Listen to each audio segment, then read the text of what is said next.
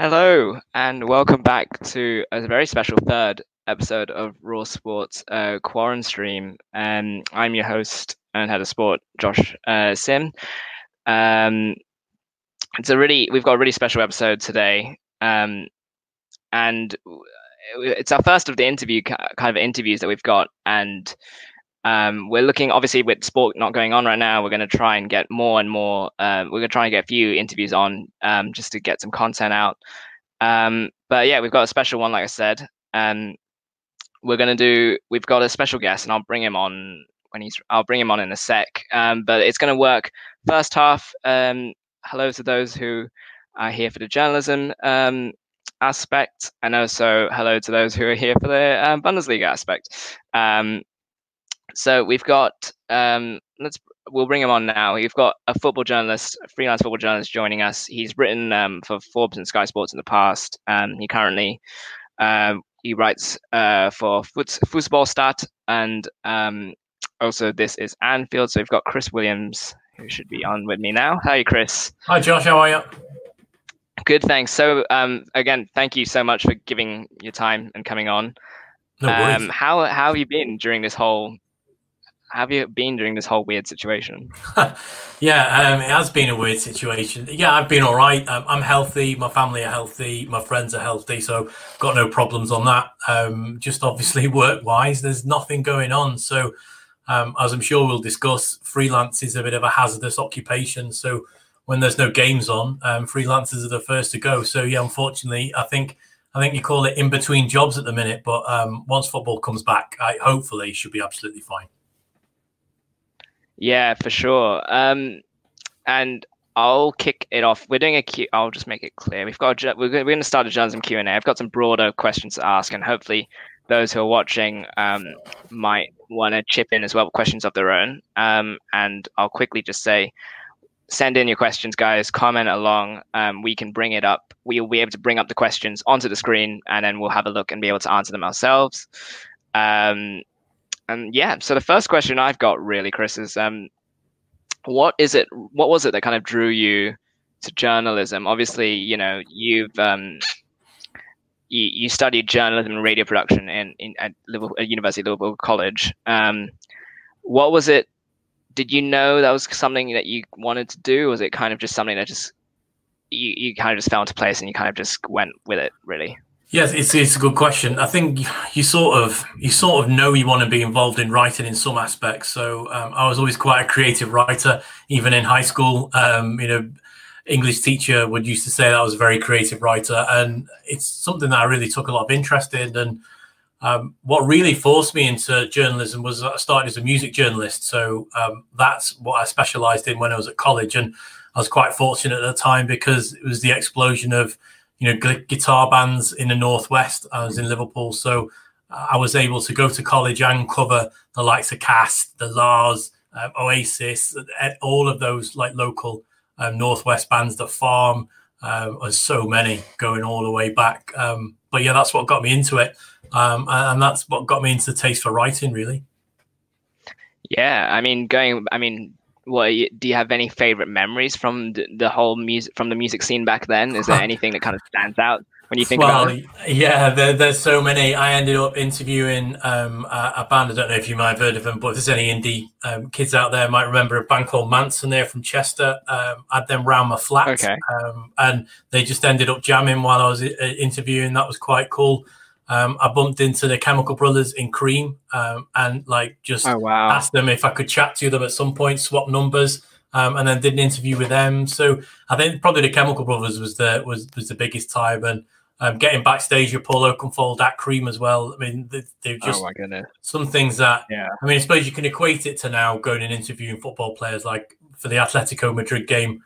Um, in Madrid, I interviewed Van Dijk afterwards, and you know they're, they're special oh, wow. times, and um, you look, but I look back over those uh, mid to late nineties, uh, and yeah, there was some special music times and chilling and hanging with, you know, rock stars, and it is quite surreal. And even is surreal looking back if you see him on TV now and think, "Oh Christ, I you know, was in a flat with him, or uh, you know, I interviewed her, etc." Yeah, they, um, yeah, quite fortunate, I think. Yeah, yeah. Um, obviously, you're. Uh, I think we might. We might. I think we mentioned at the top of the, at the top of the show. You're a freelancer. Um, how is it? How do you manage kind of freelancing, ensuring there's a constant workload that you've got on your plate? Um, obviously, we mentioned. You know, you've written for Forbes, Sky Sports News. You've you now write for uh, you write for Football Start and and this is Anfield as well. How is it? What is it like to kind of try and keep a constant workflow going? Yeah, it is a bit of a challenge, um, especially when you're just starting out. it, it is a challenge, and um, I was lucky enough to um, write a blog that was picked up by a guy called Will Tidy, who at the time worked for Bleacher Report, as it was then, BR Football as it is now. Um, yeah. And they gave me a position covering Liverpool with BR. Um, that was like quite a fortunate aspect. And, and from there, this is Anfield. And from there, I specialised in German football. And when Jurgen Klopp moved over, that made it a little bit easier because everybody wanted to know about German football. And then people mm. approach you: Can you write for us? Will you write for us? Um, and yeah, it, it's more. I think I've been very lucky. I've met the right people at the right time. Um, I know there's a lot of writers out there, some who are a lot better than me, who are struggling to get their work published. Um, it is all about networking, who you know, um, and, and, what you know um, comes into it a little bit. But yeah, I've been quite lucky. But yeah, it is a stretch. Um, it's a constant challenge. Um, in, under normal circumstances, it's a challenge. I think as we come out of this, it'll be a pretty big challenge. But yeah, you've just got to get out and get your work out there, and and it's just pitching really, and pitching ideas to editors, and um, it, it can be rewarding. Sometimes it's a bit frustrating if you pitch to an editor and they say we're not really in the market for that at the moment, and then you see their staff writers write something on it in a couple of days' time. Uh, that that can be a bit of a pain, but yeah, yeah. It, it, it's it's it's challenging. But the more work you get, and the more lucky you are for other people to then approach you. Yeah, I mean, when you're pitching, I guess is it is it is it mainly long form pieces that you're pitching um, on maybe topics that are topical, or maybe even stuff that are off the off the mainstream. I guess like is is that what you're kind of pitching? Um, long form, you've got to really choose your um, outlets for that because there's not many. Yeah. I mean, a lot of the Google Analytics into into journalism show that most readers have got about a four minute um, concentration span. So about four minutes, you're looking at somewhere six to eight hundred words. So that would be a normal article. Um, long form would be three thousand word plus for me.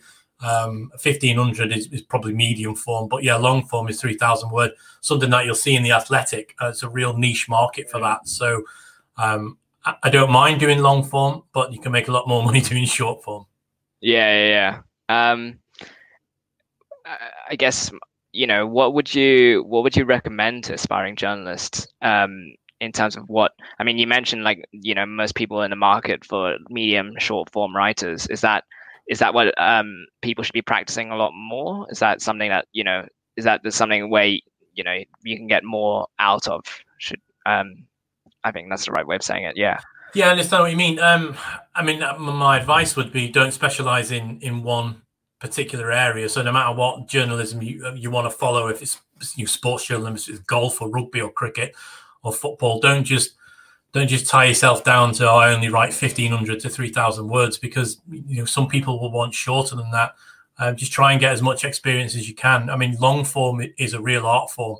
Um, got a lot of time for the guys at the Athletic um, who write some exceptionally good long form pieces. It's hard to be able to tell a story for that length of time and to keep people interested. Um, so that's a real yeah. art form. Um, but then news is a real art form because you know brevity is key on that. You need to get everything over in the shortest time possible. People don't want to read a thousand words of news; they want to read somewhere between two and four hundred words of news. So um, just practice, practice, practice, practice. And if you've got, uh, if you want to work for Sky Sports and you know have a high bar there, then the best thing you can do is read everything that Sky Sports put out because then you'll get familiar with you know their house style. And that's the key thing really. It's getting used to house styles. Everywhere is different. Sky have got a very precise house style differs exceptionally from forbes um, business who have written for. So you need to be able to be flexible. Um, but yeah just practice and just you know, I mean anyone that wants to be a, a journalist be it poli- politics or sports or whatever um, no is the most common word you'll ever hear so don't get put off by it if you pitch an idea and someone says no don't let it get disheartened just keep pitching it keep pitching it and ask for feedback all the time. Always get feedback on your articles. You know, it's no good just an editor going, "Yeah, that's great, thanks." Ask them why it was good. How could it have been better? You know, what what more would they like to see? So just trying to expand your knowledge all the time really would be my biggest piece of advice. Yeah. Um, you know, I mean, you talk about feedback. Is this, is that a lesson you kind of learned along the way? Is that is that kind of what other stuff have you kind of picked up along the way as you've kind of gotten further into your uh, journalism career? Yeah, I mean, always asking um, for feedback, especially when you're starting out. Um, any editor that you work for will know that you're new because you'll have chatted to them for, firsthand, so they'll know what experience you've got. So they should hopefully try and mentor you a bit. They should just throw you in the deep end and let you get on with it. Um, but yeah, ask for feedback because you know, it doesn't matter if you've been writing one year or 20, 30 years, there's always stuff you can learn. So um, ask for that feedback. That, that's probably the key thing, and, and ask for it as you go along and, and learn from other writers, speak to other journalists. I mean, uh, I'm more than happy to chat to you guys, and but likewise, you know, people who I look up to will more than I mean, Henry Winter's a fantastic journalist. Not only is he one of the yeah. best writers at the Times, but if you're at a match and, and he's got a spare moment, he is he's the type of guy who'll speak to you and give you a little bit of advice. So yeah, just introduce yourself and and just get as many contacts as you can would be my biggest advice really. Yeah. Um what's kind of the most memorable do you have any pieces that stand out? Do you have any pieces that you've done that you've especially you're really like particularly proud of, should we say, and um, that one they kind of remember? Um, yeah, I mean, on a normal day-to-day basis, I either cover matches, uh, opinion hmm. pieces, mm. um, or a little bit of news. But um, when I was working with Forbes, I had a real good opportunity to, you know, cut my own way. And uh, I did an interview um, last month with um, Jordan Guard from the Women's Sports Association, um, highlighting okay, yeah. the disparities between women women footballers and male footballers, especially in this time. Um, that was a real pleasure to be able to bring that, you know, to a business audience. Um, I did a piece with yeah. a company called Kinexon who've put a chip inside the Bundesliga ball. Um, so there's a oh, real wow. small microchip in there. Um, and to be able to report on that, the DFL picked that up and pushed it worldwide. So you know, it's a pretty proud thing. But I suppose I would say that you have to be proud of everything that you put out. You, you can't put anything out half-hearted or a little bit lazy. It needs to be 100% for everything. Um, but yeah, I mean, when you interview players, uh, that's always a special. Or you, you interview a manager or a coach or even someone that just works at the club and can give you a different angle. So uh, I did a piece on, on Leicester City once and about their grass. Um, I spoke to their groundsman, and that was a real good insight because he's obviously a key specialist in that area, and you get to learn a little bit of uh, a little bit things as you go on. But proudest wise, I would probably say it's the piece I did pretty much second to last, which was was trying to highlight the differences in, in women's football and how they've uh, tried to respond to this COVID nineteen situation. Yeah, and obviously we'll we'll touch upon um, football news in a bit. Um, what you know what? Um, oh goodness, I had a question and I've just it's just in my memory. Um, will it come back? I don't know. I'm trying to I'm trying to think of it, but uh, I'll get back to it. I'll get back to it. I did have one. Um, but what was it? You know, when you transitioned from uh, music journalism to football journalism? Was there, did you, I mean, there's obviously a lot of transferable skills in terms of writing stuff, but was there, you know, when you covering a gig to covering a game, did you find it, did you find any transition? Like, were there any issues at all? Was it quite seamless? Um, I know I'd say it was pretty seamless. Uh, now, whether anybody that read anything would agree with that is a little bit different, but um, I think you need to have a passion so, you know, when I was younger, I had a real, I mean, still got a real passion for music. But when I was like 18, 19, I, I had a real passion for music and going out and, and, and maybe listening to music and listening to albums and gigs and trying to give them, you know, a write up that I thought other people would want to hear. Um, and pretty much that's the same with football. You, you're telling a story and it's how you tell that story. And I always think to myself, would I want to read this? And, and if I wouldn't want to read it, then there's pretty much be no point in writing it because you're trying to make it um, a story that someone can follow and go, actually, you know, that I really enjoyed that. I learned something from it, um, or you know, I, I, didn't particularly think of it that way. So when you're writing about football, so you give an appreciation of the 90 minutes that have just gone on. Um, you will watch a match different the way I do. You know, you'll get a, a, press box full of journalists, and every single match report will be different. And I think that's the beauty of it, really. Yeah, yeah. I've I've just remembered what I was going to ask. Um, you mentioned oh I, I think I mentioned it you you do uh, you Oh, actually, no, I don't. I don't think I did. You contribute to the Gegenpressing podcast. Yeah. And obviously, podcasts are becoming more and more popular in the media landscape. Do you find that you know, if you're an aspiring journalist, do you reckon having that kind of versatility to kind of play around with different media uh, layouts and outlets does that that would surely benefit your career? Oh yeah, yeah. I mean, that, to be honest, I'm glad you remember that question because it's a fabulous question. So um, years ago, I'm, not that far. So let's go back five or six years. Um, you know, I would have been a writer. Um, there's no space for that anymore in today's modern writing or today's modern journalism. You need to be able to edit video. You need to be able to look after audio. You need to be able to um, do some sort of photo collaboration. So, can you do photo manipulation on Photoshop? Can you use um, Audition? Can you use Premiere Pro? Um, not just can you write. No one's looking for a writer these days. You need to be able to do a little bit. I mean, obviously, if you're a if you're a full blown journalist like I am, then writing's your bread and butter. But you still need to be able to have those other skills in your back pocket should you need them because uh, you know it's a competitive marketplace at the moment. And if you can say I can just write, I can just do shorthand and write, that's it. Then someone can do your job, but they can also help out the outlet by being able to do some of the photo skills for it, or maybe even recording a video at the match and and then editing it and sticking it up. If if you look before football finished, most journalists these days were were doing some sort of video content after the match that was going on social media. Uh, they will record that and edit themselves on their on their laptops or MacBooks and then push it out. So the days of just being a writer, I mean, years and years ago, um, journalists used to phone their match reports in and there'd be an intern on the other end of the phone who would write it up and type it up. And that's how it got in the paper. Uh, you know, those days are well gone. You need to have a variety of skills under your belt, really. Yeah, and um, with you know now being the 21st century and kind of access to players has never been as close as it as it's been. You know, do you find? Do you ever kind of do you envisage that? You, you mentioned you talked to Virgil Van Dijk um, post game at the Atletico game. Do you reckon access? You know, these kind of like I, I don't know if you've watched the American sports, but obviously they do like locker room chats. Like they literally are right in the face of the player post game. Do you reckon that's going to be something we see more often from like um, from especially? Well, I mean that's more sports journalists, but do you reckon that's something we're going to see more often in the future?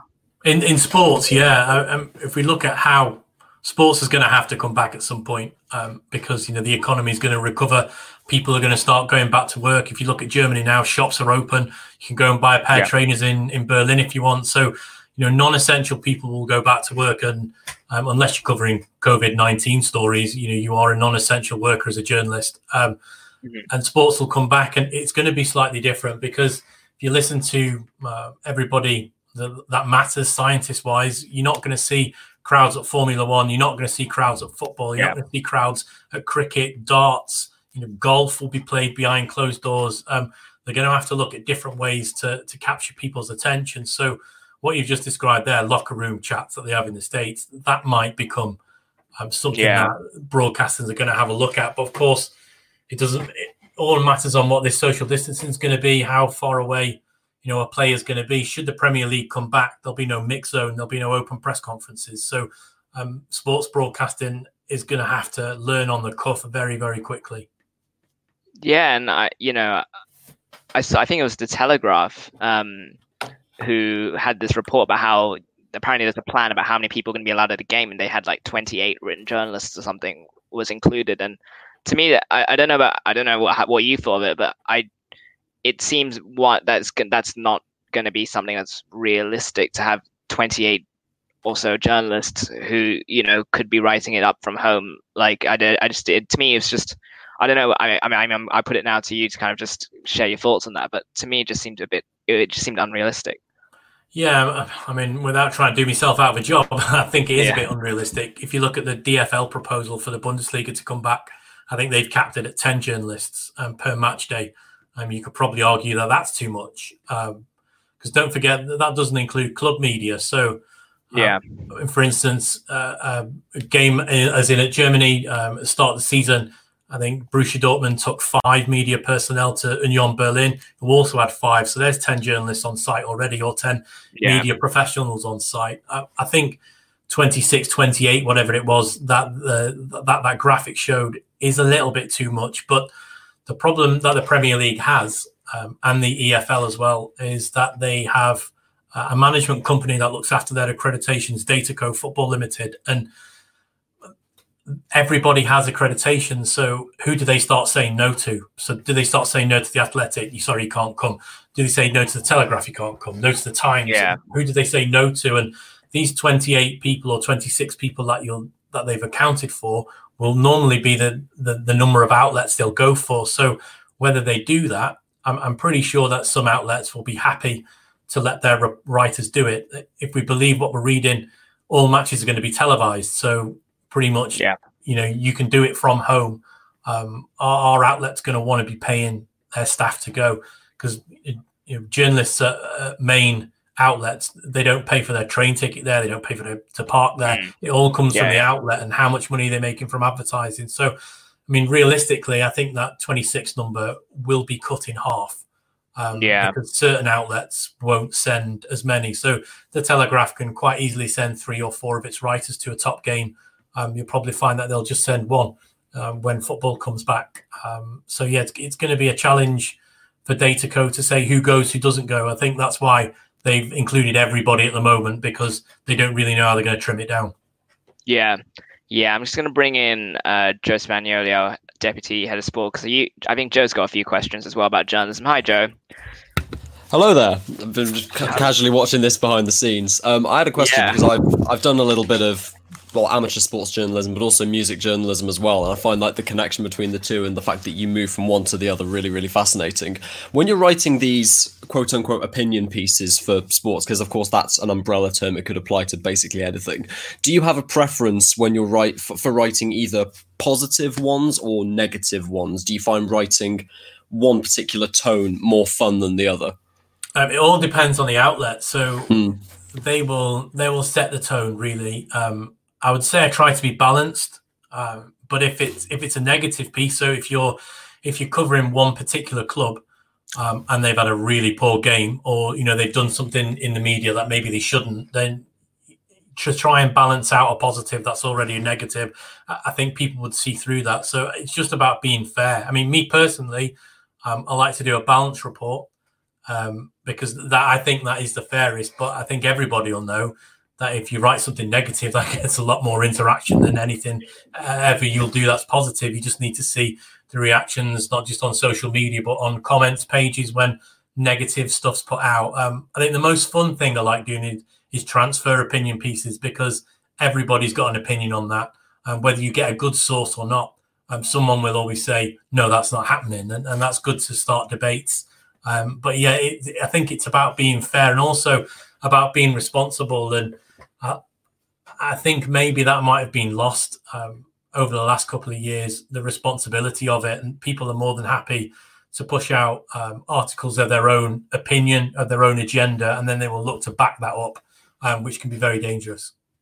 I was going to say I've seen a I've seen a trend of that kind of thing an awful lot in the last few years in this country, especially that sort of good, the, incredibly positive reception that negative reports of clubs get.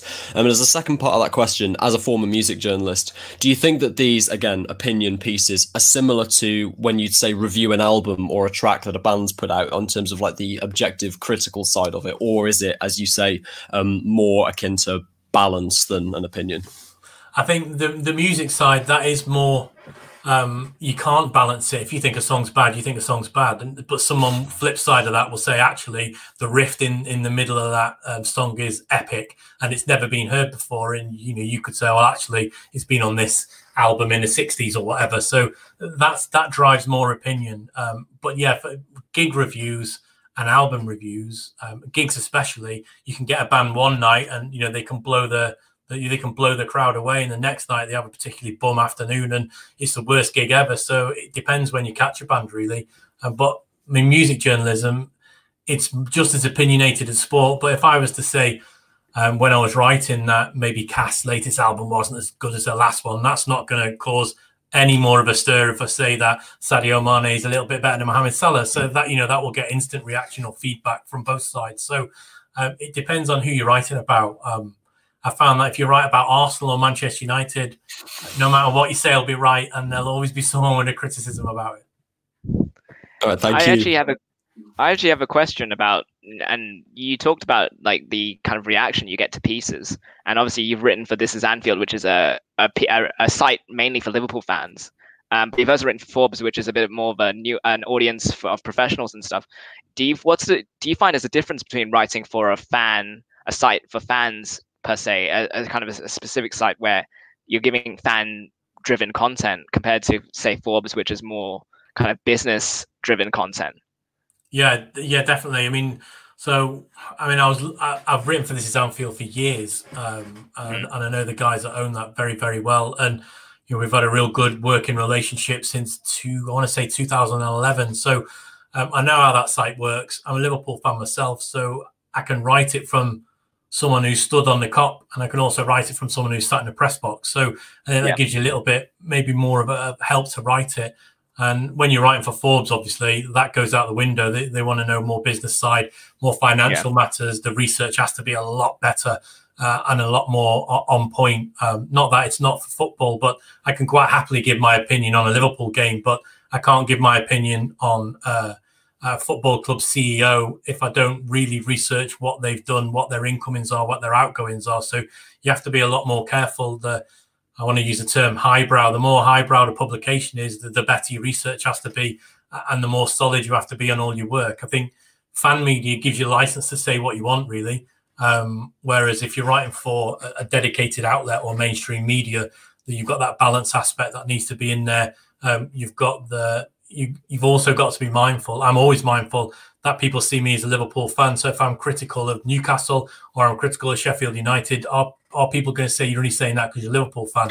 Which is where your balance your balance has to be in, and you know you make you need to make sure that whatever you're writing is truthful based on fact. If your opinion's based on fact, you're never in a problem. If you're just pushing out yeah. an opinion because you don't like it, then you may be straying into I think what we've seen lately, which are unpopular opinion videos from betting companies who are looking for interaction and you know fair play to them they get that interaction because of the videos that they put out which isn't journalism at the end of the day yeah, and you obviously see the rise of um, fan-driven uh, football. Well, in terms of football, you see a lot of fan channels, YouTube channels. Arsenal Fan TV obviously being the most famous one uh, for you know just generating clicks in in a way as well with their with their opinions. Um, what do you obviously? Um, do you when you write these articles, um, say on a particular club or player, and you kind of get and when you get kind of that oh, he's a Liverpool fan reaction. Is it, uh, you know, do you find yourself that you have to kind of just, like you said, with that balance, it, it, do you find it's worth kind of responding to? Or is it kind of just like you just hope that the words kind of just speak themselves on on the?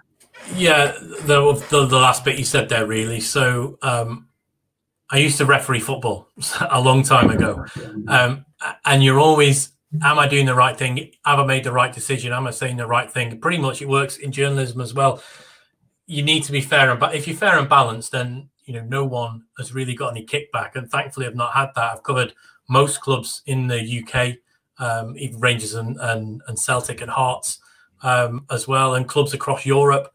Um, and I do it from a completely fair and neutral position. Like I can quite happily appreciate Arsenal playing football. I can quite happily appreciate Manchester United playing football. And just because I'm a Liverpool fan, I'm not going to start my report that Manchester United yeah. are awful. If if you know they've got a very good side and they played very well. So I think it's all about being neutral and being balanced. Um, whilst I'm not afraid to say online that I'm a Liverpool fan and you know my my, my Liverpool stuff is is pretty opinionated at times. I wouldn't be as opinionated about another side unless I knew it inside and out. And you need to, I think you need to be balanced. And when people see that you're fair and you're balanced, I, I don't think there's a problem. I've got quite good interaction with um, Everton fans because I've covered Everton and I do it from a real neutral neutral program. And if Everton are good on that particular match, then you know they get a report that says they're good. However, if they're poor, they'll get a, a poor report, but it will be based on fact, like who had a good game, who didn't have a good game, you know, was the right substitutions made, what was the coach doing, what the tactics been before. So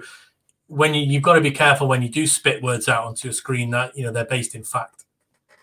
Yeah, I, only asked that question because obviously we see a lot more of um, social media, maybe social media, and social media has a, a, lot to do with this. But we see a lot of backlash and reaction to, you know, people like where your sources, accusing your sources, like questioning things that you kind of that you know are facts and you try and project as facts, and yet people still want to question it. You, you know, you've obviously you've you've worked. I mean, you worked as a music journalist in the '90s. Now you're a football journalist. Have you seen over the, like the years that have gone by, kind of this? And I don't want to bring up fake news because obviously everyone you know knows a lot about fake news. But do you find it a lot? You know, you're having to deal with a lot more people questioning where your sources are coming from, where's your information coming from? Yeah, because I think 10 years ago, you could say, sources say, and people will go, oh, okay. These days, it's a lot. And I think, it, especially in the past month and with the return of the Premier League, there's been a lot of this. A, a, source at three different clubs has said, we don't want to play, we want the season voided. And, and that's a big thing to write about. So you're going to get a lot of kickback from that from various fans of various clubs, and they want to know who your source is. Now, obviously, you, can't say who your source is because you protect your sources, and if they don't yeah. want to go on the record, you can't then throw them in the bus and go, actually, um, you know, it was Glenn Murray from Brighton who said it, or it was Raheem Sterling, or you know, it was Sadio Mane, or it was Jurgen Klopp who said it, or for any, you, you can't just throw someone under the bus. So I can see people are getting tired of it though, and I think it ties into the mistrust of media, not just sports, but you know, you're looking through the last elections. The, the BBC couldn't do right for wrong. They were either hardline right wingers or they were left wing, you know, liberalists. And depending on what your political view is, will will decide on what your view on the BBC is. So I think it is hard, but I also do think, and you know, I'm not going to accuse anybody in particular, but some writers do use sources say to maybe validate their own opinion without having to put down why it's validated so i could quite happily write something today and if i wanted to give it a little bit more oomph i could say that i've spoke to two people in a football club that backed up my decision well who have I spoke to could have spoke to two people that work in the canteen for all you know but you know that wouldn't hold any weight to it so that's why i think people get tired of of sources say and I think sources say for a transfer story is absolutely fine. But if you're dealing with something that's real key topic and is football going to come back now or is it going to come back next year because of COVID 19? I don't think people are going to be happy for sources say because it sort of allows you to validate your opinion um, in a sort of realistic way without having to be realistic about it. Yeah, yeah, you often find fans on, and maybe I, I mean, this is again more specific towards football, but you often find sources say seem to be the justification for the validity of something, and it, you know, you, we have no idea what they don't specify who the sources are. It's just that is that somehow just becomes a justification. Yeah, I think if you if you're doing an, an article, um, and and your unnamed source is probably the, the biggest quote, and and the one that the the sub will go with a headline for you need to be able to have um, faced faced quotes in there. So one person may say this, but can you speak to someone else who's willing to go on the record to give the opposite opinion in that, or will they go on the record and back that opinion up? Um, whilst I don't agree agree really with what Glenn Murray said the other day um, regards players playing. Um, not that I, don't think he's got a right to play. I think if he feels it's unsafe, he shouldn't.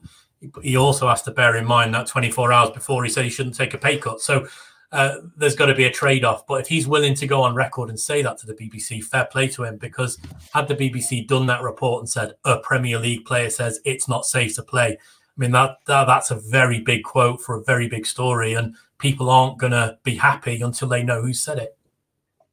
Yeah, yeah. Um, oh, again, again, I've had I had a question in mind, but again, I've got. Oh no, I've got it now. You um, need some. I'm, I'm going to buy you a pen and paper and send it over.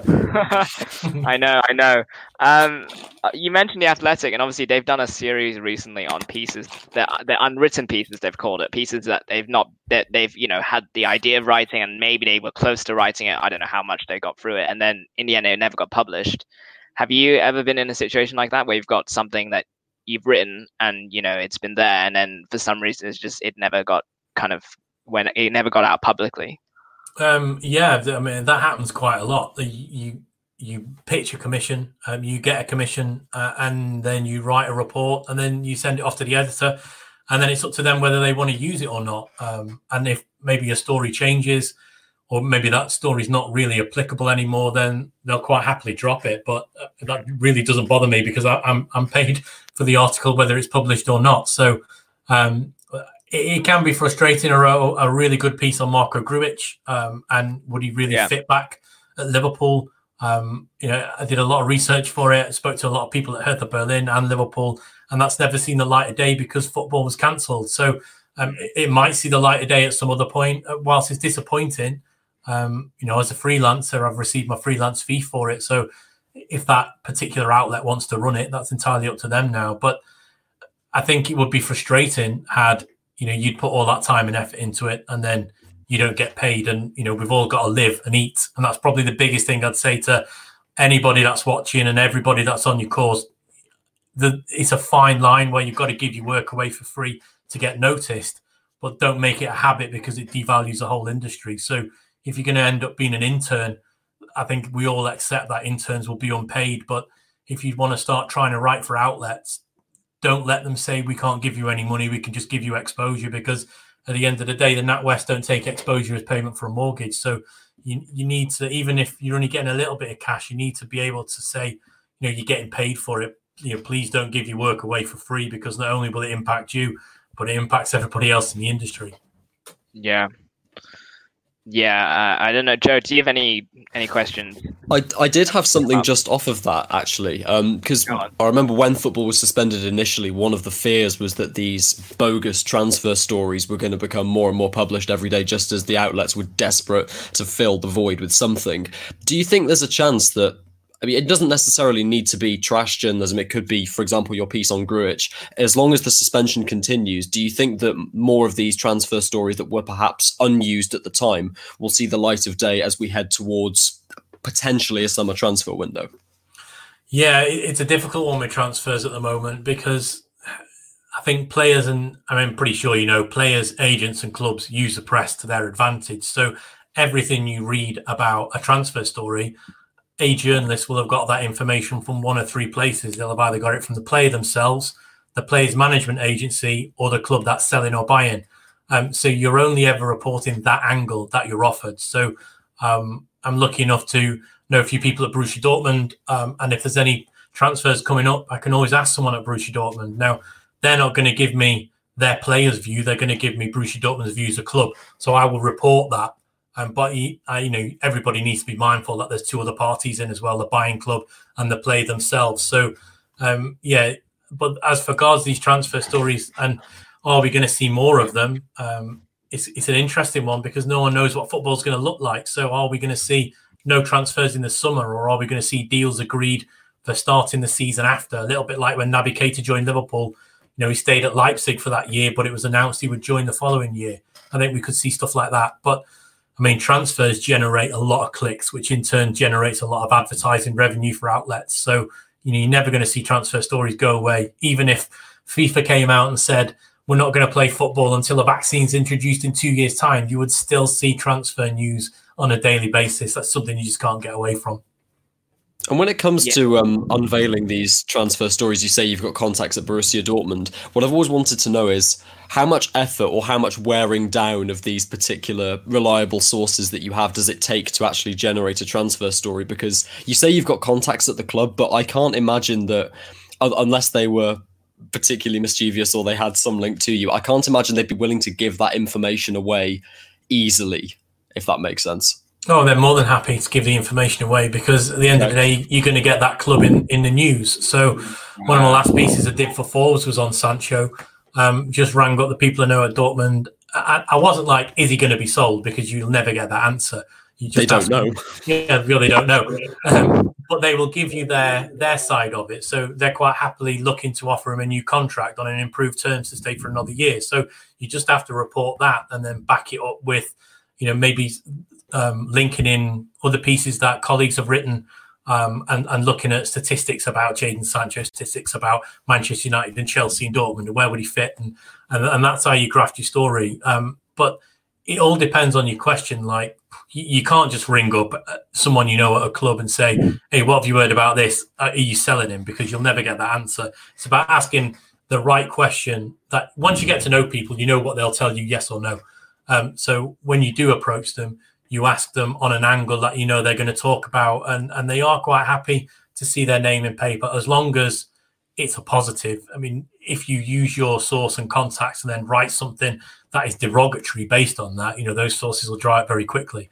Um, it, it is a massive PR game for everybody. It's a PR game for the journalist. It's a PR game for the clubs, and it's a PR game for the papers, which I think is what makes it so fascinating. Because you know, a club will say no, he's not for sale, and then you'll speak to his agent. He'll say, actually, we've been speaking to this club, and they're maybe looking at selling him, but they want two times over his market value, and you get another opinion there. So yeah, it is a very interesting side, but it's always something that as soon as you've printed it, that information's out of date because you know it's a business deal and they move on very quickly. So I think if you think back to the other summer, um, James Pearce, who's a wonderful Liverpool journalist, um, approached the club and was given the information that Danny Ward would be Liverpool's new number one. 24 hours later, he was sold um, because they'd agreed a deal with Alisson. So that's how quickly football news moves on because you've got someone who's fantastic as James Pearson, exceptionally well connected. You know, transfers move on so quick. The minute that was printed, the business decision had changed. So, uh, and that's where journalists, unfortunately, get pelters on social media. You said this was going to happen, and five days later it didn't. Well, at the time you wrote it, that was the information you were given. And what happens when it's the reverse? Say, uh, I don't know, I don't know if you've been in the situation, but you've got a story about someone and it doesn't present them in a good light, um, or the club maybe, or maybe the club don't know, maybe they do know, but how does it work in terms of contacting them to let them? Do you contact them at all to let them know? Look, we've got, I've got, I've heard from so and so that so and so's done this um, do they then try and you know not redact the story maybe but like do they try and talk you out of it what how does that even work in terms of that process well a, a club would never talk you out of it um, mm-hmm. because i think you would then report that they try to talk you out of it what they'll do is they will give you it, it depends what it is so if we look at something like um, did Jack Grealish take a car out and crash it under lockdown? Yeah, there was the stuff there. So when the journalists they will have contacted Aston Villa and they'll have said, "Look, we've got this information. We're going to do a story. What's your what's your comeback on it? What would you like to say to it?" Okay. Now, if you don't do that, it all depends on the outlet you work for. So, um, for mm-hmm. instance, when I was when I was at Forbes, um, I did a story not too long ago. I think it was last month about um, Kevin McCabe and and um, their current chairman having a little bit of a fallout because of money that wasn't paid. Now, uh, the the quotes from um, the quotes from the club uh, were there from Sheffield United were there, and they weren't very good looking on Mr. McCabe. But although he didn't want the story published, he still his his people who look after him still gave a statement to balance out that story. Um, I think journalists have to be very careful. If you've got a real juicy story, if you don't go to that person and say, "I've got this information, would you like to respond on it?" Um, then then you could be in a whole world of trouble because that information you have could be libelous. You know, at, at the very worst, it could be libelous you know, at the very least, it could be a load of rubbish, which is why you'll often see in pieces, you know, Newcastle United were contacted or this player was contacted, and you know they're wait, they're yet to respond, um, and that does give them the avenue to do it. But if you've got a source um, and they give you something that's really juicy, you know, you need to double check it with another source or with another colleague who may be able to give you another line on it. I don't think anybody that I know would steal a story off me if I went to them and said, "Listen, I've heard this. Have you heard anything similar?" And they could say, actually, you know, I've spoken to such and such who's given me this angle on it. Um, so yeah, you've got to be careful because at the end of the day, people will try and use the media to to forward their own agenda, be that a club, be it a player, be it an agent. So you must always double check your sources. I mean, certain outlets, uh, certain outlets in the mainstream media won't let you go to publish unless you can, unless you've got you know a couple of angles that can qualify that statement. So it's not just one person looking to make a bit of mischief you should should any legal action come, you can say, actually, I've got three sources here that have shown me that this story is in fact true.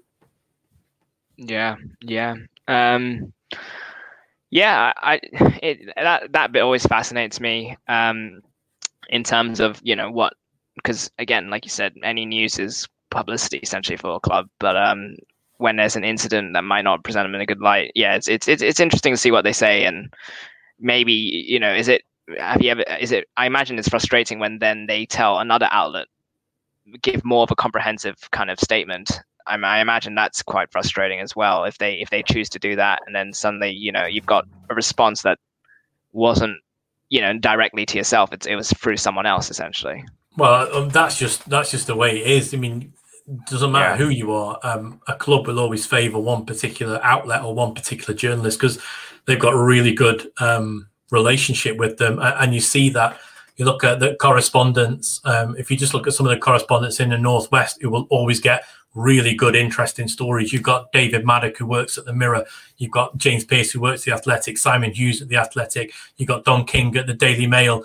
Um, these are writers who clubs will contact, and if they have got a story, or they're just very well connected, and they'll be able to get a story out out of nothing, or where you didn't think a story would be able to be get.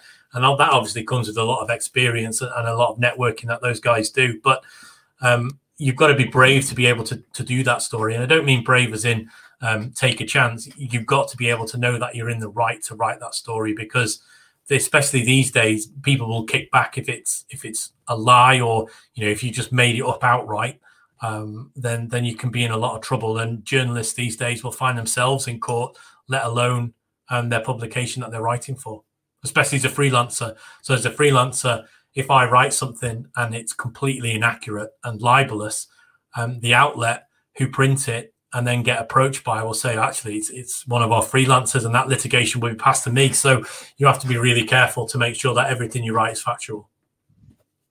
Yeah, yeah. Um, look, I, uh, Joe. I mean, I, have you got any more questions? Because I like, I, th- I think we've got we've had a. I mean, we've had a fast. It's been a fascinating outlook and and overview of the of the industry and how it works. Yeah, I mean, there was one thing um, tied to the idea of players always wanting the publicity. If it get if a transfer rumor gets their name in the paper, then ultimately they're well, one party is going to be willing to speak about it. Do you ever find, or have you ever found yet, when reporting on transfers, that there are players who want to stay out of the media's eye? Potentially, an older player who wants to stay at the club when there's fears that they're getting sold, or perhaps just a more I suppose, introverted young player, just to coin that term, that doesn't want to be in the limelight at that particular point in their career. Yeah, you'll find mostly that football players uh, are just normal working class lads or middle class lads, depends on where they're from, where they're brought up. They're absolutely normal people. It's the people that associate themselves that will want not the publicity, but age, always say what agents say with a pinch of salt.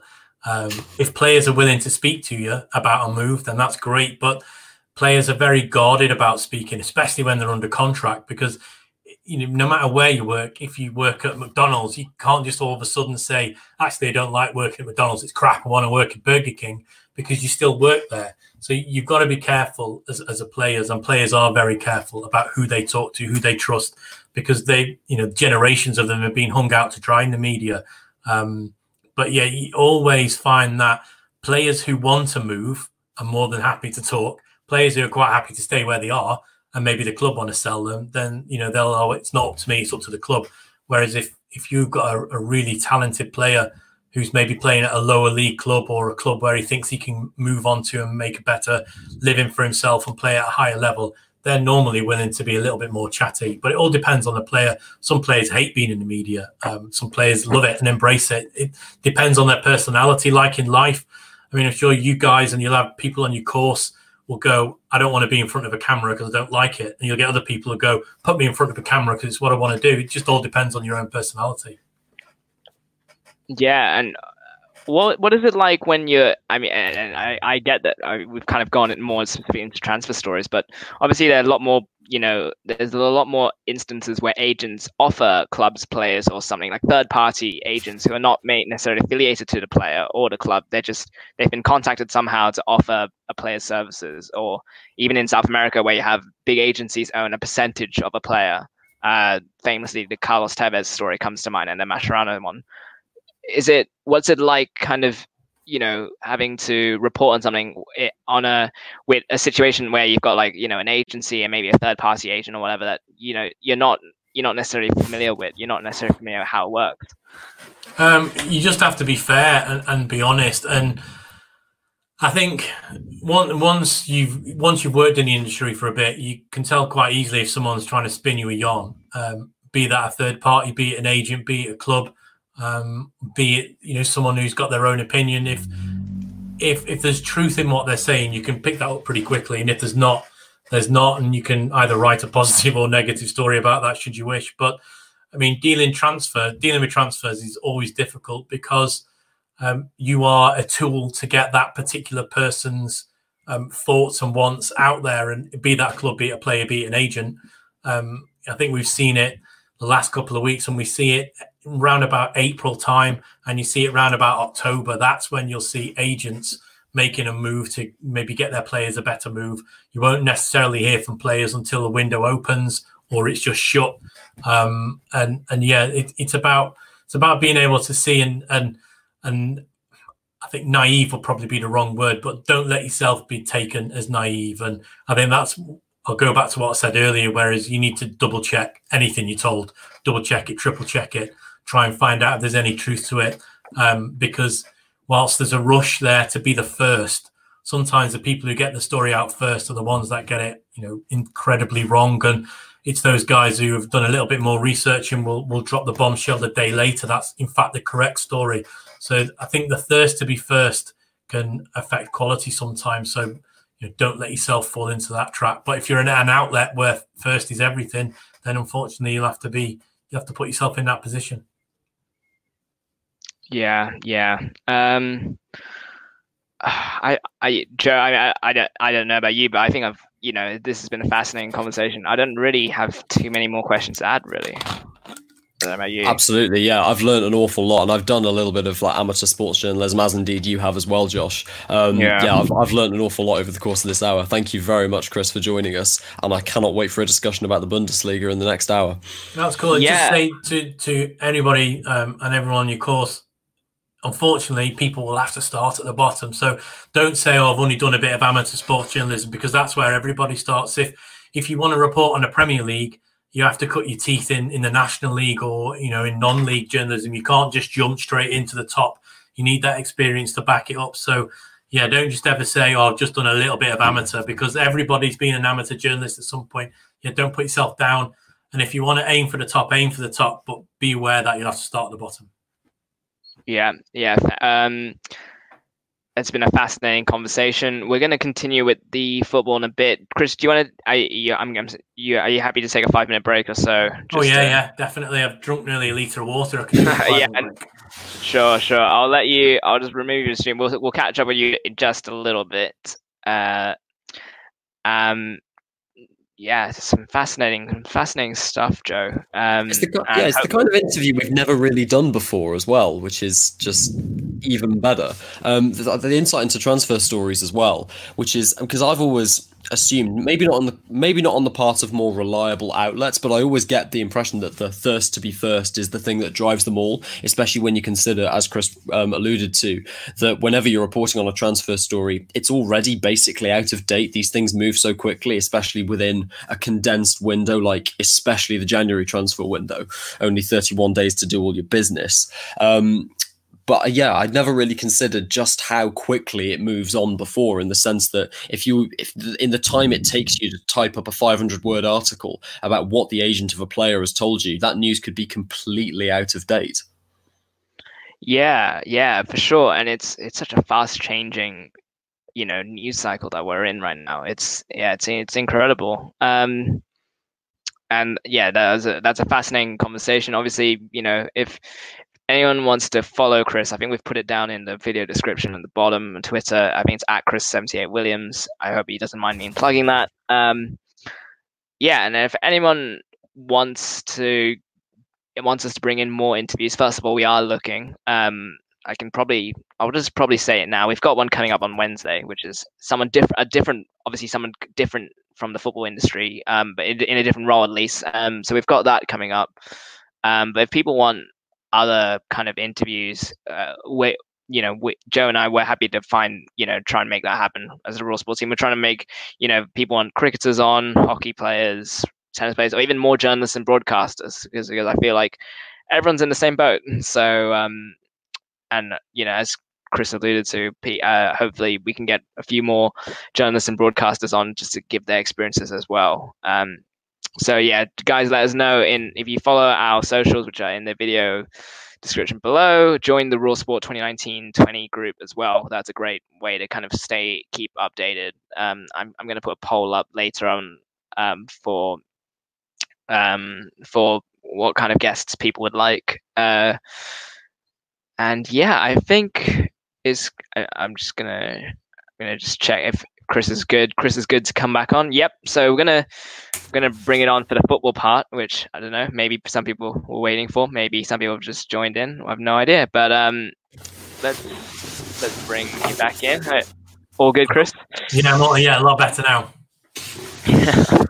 um, let's start with we'll we'll get to the Bundesliga in a sec, which is our main kind of focus. But let's get to there was a bit of news. There was news I think on Tuesday. It came out. It was it came out that the French Federation and Ligue 1 had agreed to end the season there uh, in conjunction with the government's uh, you know ruling to stop live sport until I think it's August or September. Um, you put out an interesting tweet about the ramifications it might have for PSG and obviously the Champions League, which is still on pause, that hasn't been finished yet. Do you want to just explain because uh, you've written extensively about UEFA club competitions? Do you want to explain what it what are the consequences that the, the decision had on um, PSG and the Champions League? Yeah, yeah, sure. So uh, let me take it back maybe a couple of weeks, and I've lost all track of time. So this might be two weeks ago, it might be two months ago. I'm not 100 percent sure, but um, just after football was stopped, I think the Premier League stopped, and then you know the Bundesliga after it, and then everybody else from that. Once those leagues stopped, UEFA very quickly said um, that at some point the games would have to continue. We're not going to take you going. Actually, we're just going to cancel a season. We're going to avoid it, and then for next season's Champions League, we're just going to put in the same teams that were in this Champions League. UEFA said, well, no, that's not going to happen in our competition.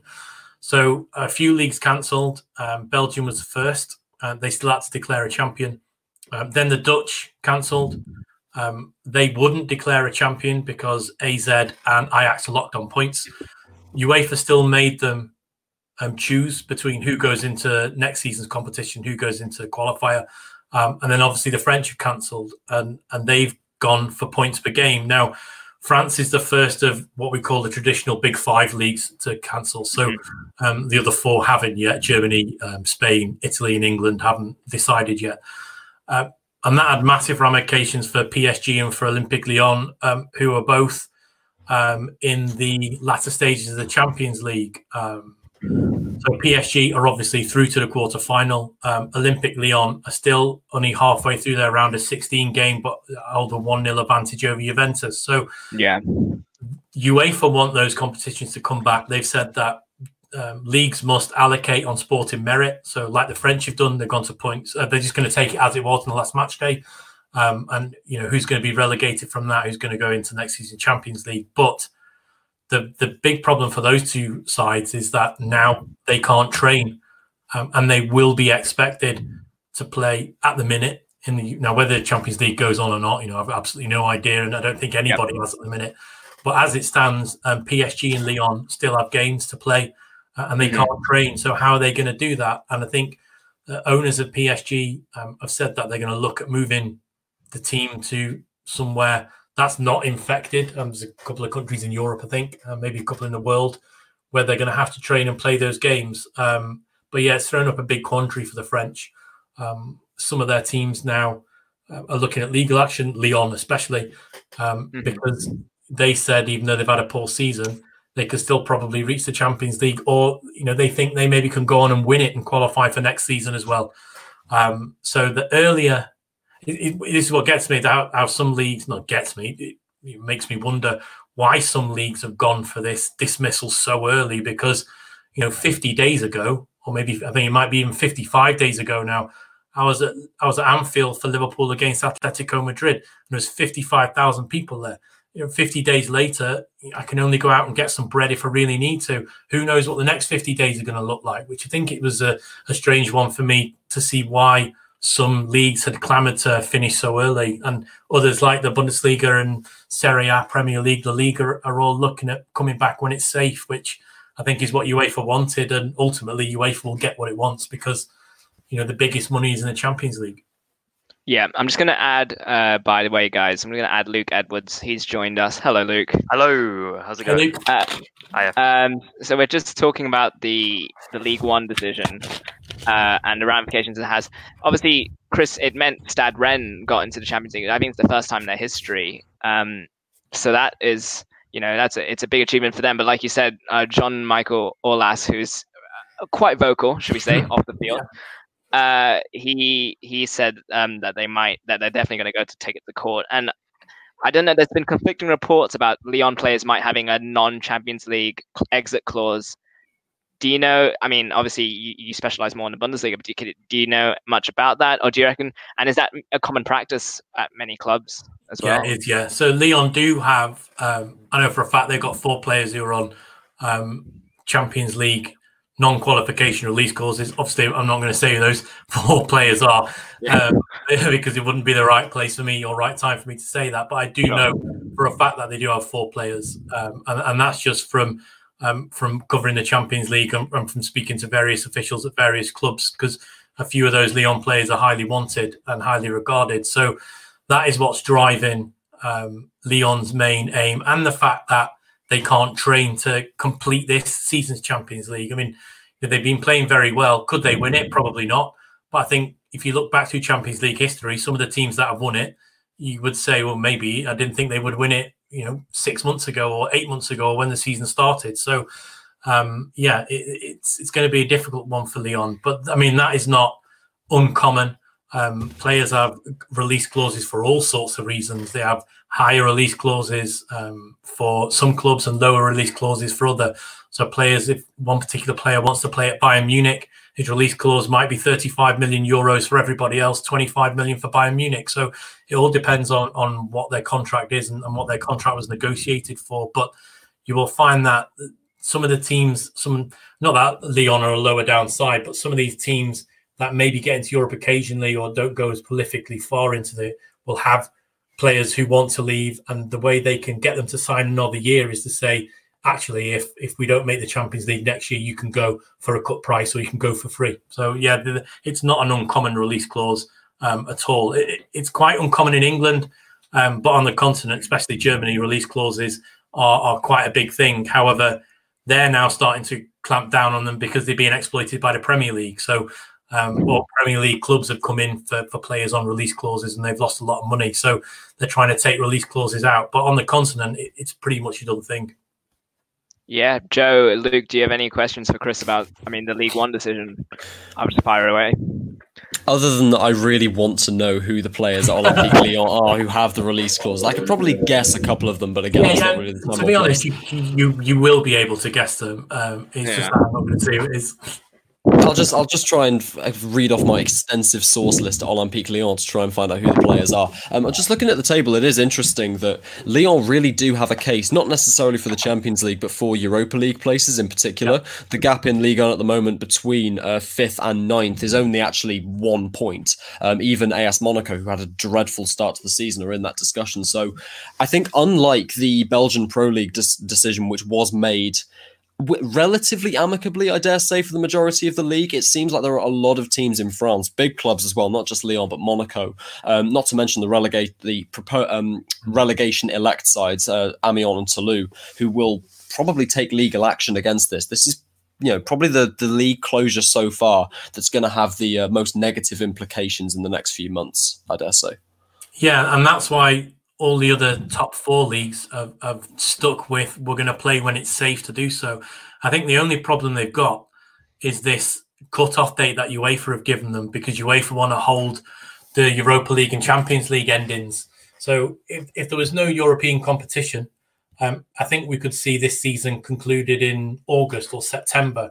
But of course, UEFA don't want that. They want the new season to start, I think, round about September, because they can then get their own competition back underway, or they can finish their own competition. Um, this these unrealistic timeframes are, are coming from UEFA, and, and that's purely because you know just like the other leagues around the world that rely on television money and corporate sponsorship, UEFA rely on them heavily for national games. You know, don't write off the reasons why they want to get playing international football again because it brings in a lot of money for them. But the Champions League brings in a hell of a lot of money, and Europa League too brings in a lot of corporate sponsorship. So yeah, it's a difficult one. But yeah, I mean, if you look at if you look at the Ligue 1 table, I mean, looking at it now, Toulouse, um, you know, they don't really have a leg to stand on. They've only won three games all season, so I think we could pretty much say they were going down. Not only they ten points from safety, you know, they're like sixteen points from from seventeenth, so or seventeen points from seventeenth. So I think they were out of it. That's probably just a cheeky little legal battle. But um, Olympique Lyon, yeah, I mean, they're right in that hunt for. I mean, if it went the wrong way, they could get that third slot quite easily. But I mean, they'd have to rely on a lot of games going against them. But it's that this is the time of year where you know Leicester City escaped the other year and went on to win the mm. Premier League the season after. So, you know, and teams have blown leads all around. You know, they've dropped out of the Champions League, they've missed out on the league. This is a real critical part of the season. So to go to points per game, I can see why some places like Lyon are real against it because who's to say they're not going to win their final 10 matches? I think we just don't know, do we? Definitely. Yeah. Um, I've got a, I've got a question. So it's more about talking about a lot of the um, financial impacts that is going to be had on these sides as a result of the coronavirus crisis. Um, there's a lot of talk of potentially us not having a Champions League or Europa League at all next season. Uh, nobody knows really what's going to be going on with travel restrictions to certain countries. Um, my question is, what sort of long if if we don't let's say in the eventuality we don't have any European competition next year, what could the long term impacts be on not necessarily the uh, the bigger Premier League or Bundesliga clubs, or more towards the other uh, clubs in the Belgian league, or even the uh, the kind of one off uh, European qualifiers in the case of like Stade Rennais. Um, I mean, the the financial implications to, to some of the smaller clubs will be massive because um, I think we, when you look at the Champions League group stages, there's always a couple of teams you're like, oh, they're going to get battered. And they do. So if you look at Qarabag, for instance, who generally make the group stages, they're very good, but they rely on that that money because they get the same payments whether they win, lose, or draw as the, the people who finish top of that group. So that's a lot of money to them. Now, you know, some of the most richest clubs in the world, Barcelona, Real Madrid, uh, Manchester United, they could maybe sup up losing a little bit of, of, television money, but certainly, you know, some of the lower league clubs or some of the lower countries certainly can't afford that. So then that will impact them greatly. Um, I think what will impact some teams would be behind closed doors. It, wouldn't matter too much to, let's say, Bournemouth, who make six million pound, I think it is per season from the gate receipt. But if you look at Manchester United, you'll rake in 111 million pound a season from gate receipts. That's a pretty big problem for them. Then add in the fact that they might not get 80, 90 million from television receipts. Um, and then European television receipts all of a sudden becomes a real big problem for clubs. So I think it'll affect clubs in the same way, but different percentage. So, you know, whilst Manchester United might lose, let's say they lose 200 million, that could be 20% of their income. But if you lose 5 million, but you only get 20 million a year, that's still 20% of your income. So it's going to affect different clubs in different ways. But I think what it shows is how football is linked.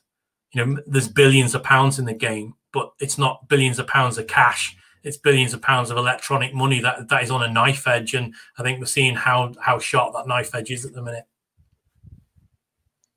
Yeah, um, and uh, moving, kind of transitioning now to the league that you do cover a lot, the Bundesliga. They've obviously they're the first of the they're the first major European league to kind of say that they, they plan to come back. They were hoping next weekend, but um, obviously there was news last night about, or yesterday rather, about the Cologne and the three positive coronavirus cases.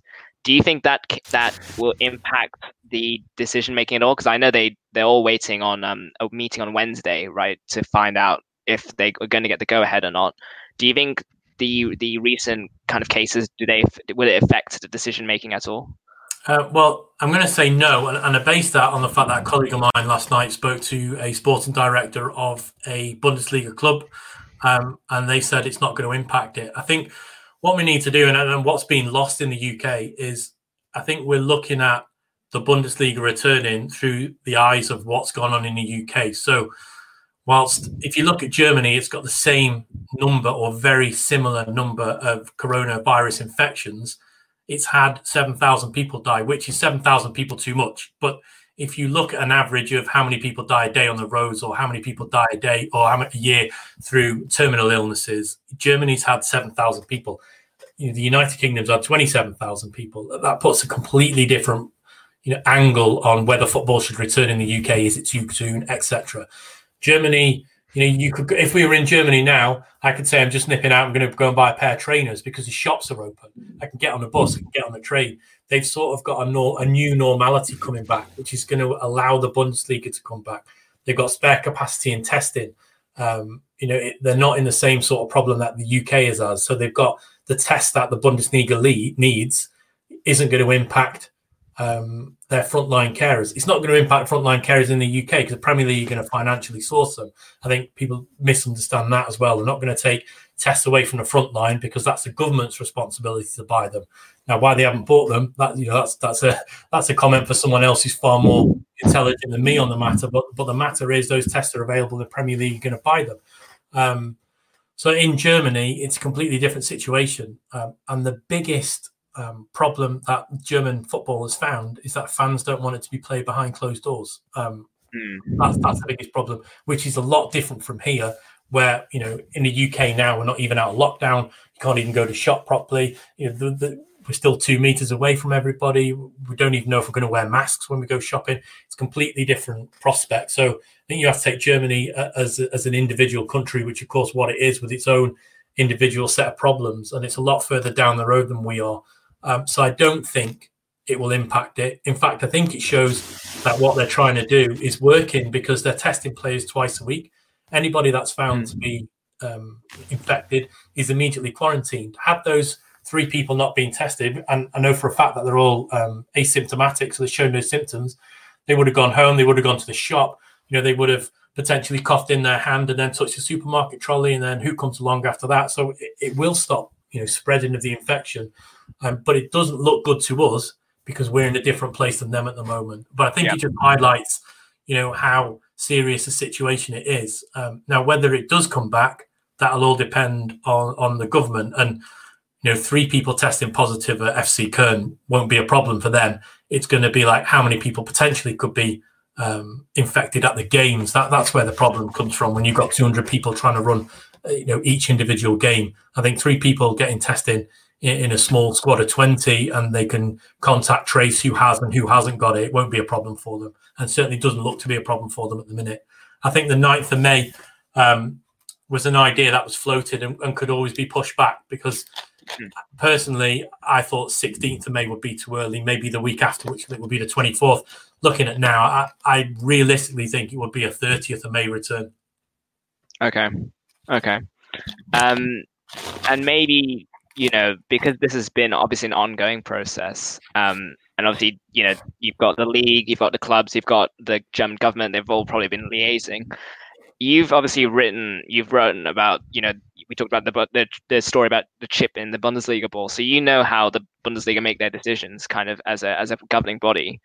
Do you? Uh, can you just share to our audience like how, you know, what would they have what would have been in their thinking process like how would they have kind of decided, you know, we think we can come back in May. Um, maybe, and we think we can if we get this right, we sort this out. And obviously, you know, they'll have to. They've the fans. We we you know we've seen a lot of reports about how the fans, like in terms of the ownership model and stuff, they obviously matter a lot in Germany. So the how would it is it going to you know the fan opposition to playing behind closed doors is that going to have any impact at all on their on their current thinking?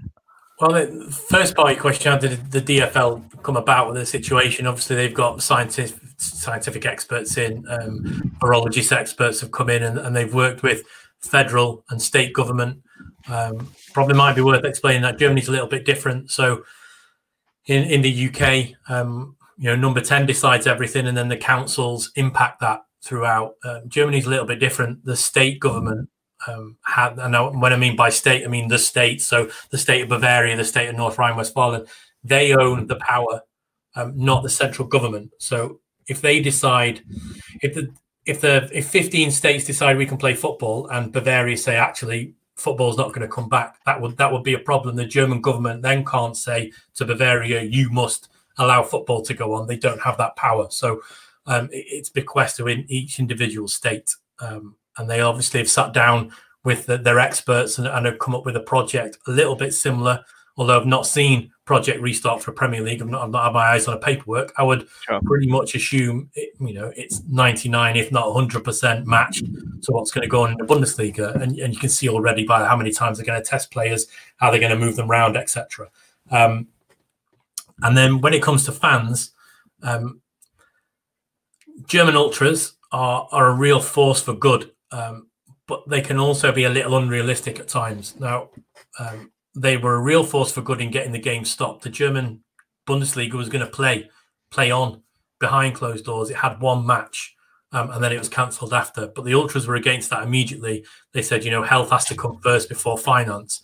They're really good at promoting um, equality and acceptance, um, acceptance of refugees. You know, refugees welcome. Um, they're always pushing for inclusion um, for all different types of genres in society. They're a real force for good, um, but sometimes they can be a bit unrealistic, and uh, they they're upset that German football is so reliant on um, television money, and and you know they think it's only coming back for the money, and, and let's be honest, it is because German football is going to lose 750 million euros and there's 60,000 jobs at risk if the Bundesliga doesn't come back. And that's the main driver for it. Um, and German clubs are unhappy about that. Uh, German ultras are unhappy about that. But if it doesn't come back, there'll be no clubs for them to come back to. So yeah. it's it's a bit of a catch to uh, catch twenty two situation. Um, yeah, and I got a lot of time for ultras, but I also sometimes think that if everything was perfect, they'd find something wrong to complain about. Um, but on you know ninety nine percent on the whole, they do a fantastic job, and they keep German football what it is and why it's so special because it's 50 plus one fan ownership. That you know they they make sure that clubs are um, socially and morally responsible, and they make they don't want their football turned into a cash cow, which is what they've seen a Premier League turned into. And and you know they, they do a very very good job over there, and they do hold a lot of sway. Yeah, um, Joe, Luke, do you want to ask anything before before we kind of start then to preview or well preview what we think will be the remaining kind of Bundesliga games? Do you guys have any other questions about German football and the governance? I mean, it's more it's more the um, the government of Germany as a whole, or at least the situation in Germany as a whole. I know that you've been based in Lincolnshire for well for as long as lockdown's been going on, but um, the stories coming out of Germany over the last few days, I I saw it before the um, the story of the three infected personnel at FC Köln um, was the fact that the infection rate after Germany eased the lockdown procedures had reached or surpassed 1.0, which is obviously the rate at which that the disease will exponentially grow as opposed to be contained. Do you potentially see if that is the case that the German government or federal the federal system that they have will they potentially change their mind and actually the Bundesliga could be suspended or cancelled in not maybe not cancel that right like Ligue 1 was, but is there really a chance that if a second lockdown is necessary, that the Bundesliga just might not come back in the next month or so? Yeah, it's an interesting one. It's something that we're just going to have to keep an eye on for the next few days. So it had been reported that it hit one. Um, the actual figure was 0.97. Now it's been rounded up to one, but if you if you extrapolate that across the whole population, that 0.3 rounded up it does equate to a lot of people. So mm. it's now also dropped back down. They found, uh, I think it's um, 0.76. Um, and that's just going by German media. I don't think it will affect it. Um, football's non-essential. I think we can all agree on that. Um, but they do have other non-essential businesses open. So, as I said earlier, if you can go and buy a pair of trainers, or you know, if I can nip into Saturn, which is the German equivalent of um, PC World, and buy an e-scooter, then I can't see why football can't come back because the person on the till that's going to send buy me or sell me uh, a non-essential electric scooter is just in as much danger as, as someone in a football ground. So it's how the country looks at it as a whole. Um, but I don't think it will affect it at the minute. If we start seeing in the next couple of days that four people at Borussia Dortmund, five people at Bayern Munich, ten people, um, you know, at Mainz, or a few people at Leipzig are starting to get infected, and and that could be a problem. And then it also depends who gets infected. So whilst Cologne haven't released any names, they have said it's two players and a physiotherapist. But imagine okay. if that's Bayern Munich and and those two players are um, Robert Lewandowski and Manuel Neuer, they will probably argue that that's going to affect their ability to play football because they're going to have to put, you know, they're going to have to come up with people who maybe they didn't want to put in their first 11 in their first 11. I think that's where the key to will football return or not. Um, is going to be. I think we're in a position in the world where, at the moment, we're going to have to learn to live side by side with this, and it's it's not putting people in danger that need to be put in unnecessarily. But if government decide that non-essential people go back to work, then non-essential people go back to work. The thing that will stop football um, is if five players test positive, and those five players are five out your starting eleven. That's where the trouble will be. Um, you know, and I don't say if it's five backroom member staff that doesn't matter because it does matter, but that doesn't affect the football club's ability to play a game. If you see what I mean. Yeah, I mean, we saw something similar when I think I, it was Arteta was the first positive case here, wasn't it? Uh, in terms of the football industry. Yeah, um, Hudson-Odoi was the first one, and then Arteta yeah. a couple of days after. Yeah. Yeah, so I, I imagine Arsenal would have lodged a similar argument that they maybe they need that they would have needed him on the touchline. I don't know. Um, that was an interesting one because it came a few hours after the Premier League announced they were going to be continuing with the yeah, weekend yeah. fixtures. Yeah. So they they copped a lot of slack for it. Yeah. Yeah. Um, yeah, so that's why they have to be really careful with when they do decide to come back, if they choose to come back, of course. And I think when we look back now, and that's a good point, that Luke. If we look back now, I mean, the Premier League were only going by what the government was saying. So mm. the Premier League was going to carry on because that Wednesday I'd been at Anfield and there was 250,000 people going to Cheltenham races. So, you know, the government's view on on what we were going to do was, was, a little bit different than what it is now, and which is why you're quite right. The Premier League need to um, plan um, to come back when it's safe. They've always said that, and I think a lot of people and, and, I get why they're saying it. They're going, how can even football think about coming back? You know, there's a thousand people, 700 people dying a day. It's not going to come back this weekend because that would be very wrong. But, yeah.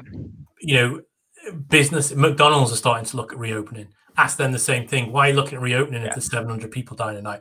They're looking at reopening in four to five weeks. Now, you would hope when the Premier League wants to come back, which is what, June 8th, might even be a little bit later, 16th you would hope that we're in a lot better situation now where it's unfortunately people will still be dying um, but it's going to be dare i say a level that we can live with a little better because we have to remember you know people die on the roads every day they die of influenza they die of pneumonia dying is unfortunately the only thing we know is going to happen after we're born so it's about making sure that people don't die unnecessarily and i think if football came back now that would look a little bit um, insensitive Mm. But it has to plan to come back at some point, and I think maybe people get lost in that a little bit.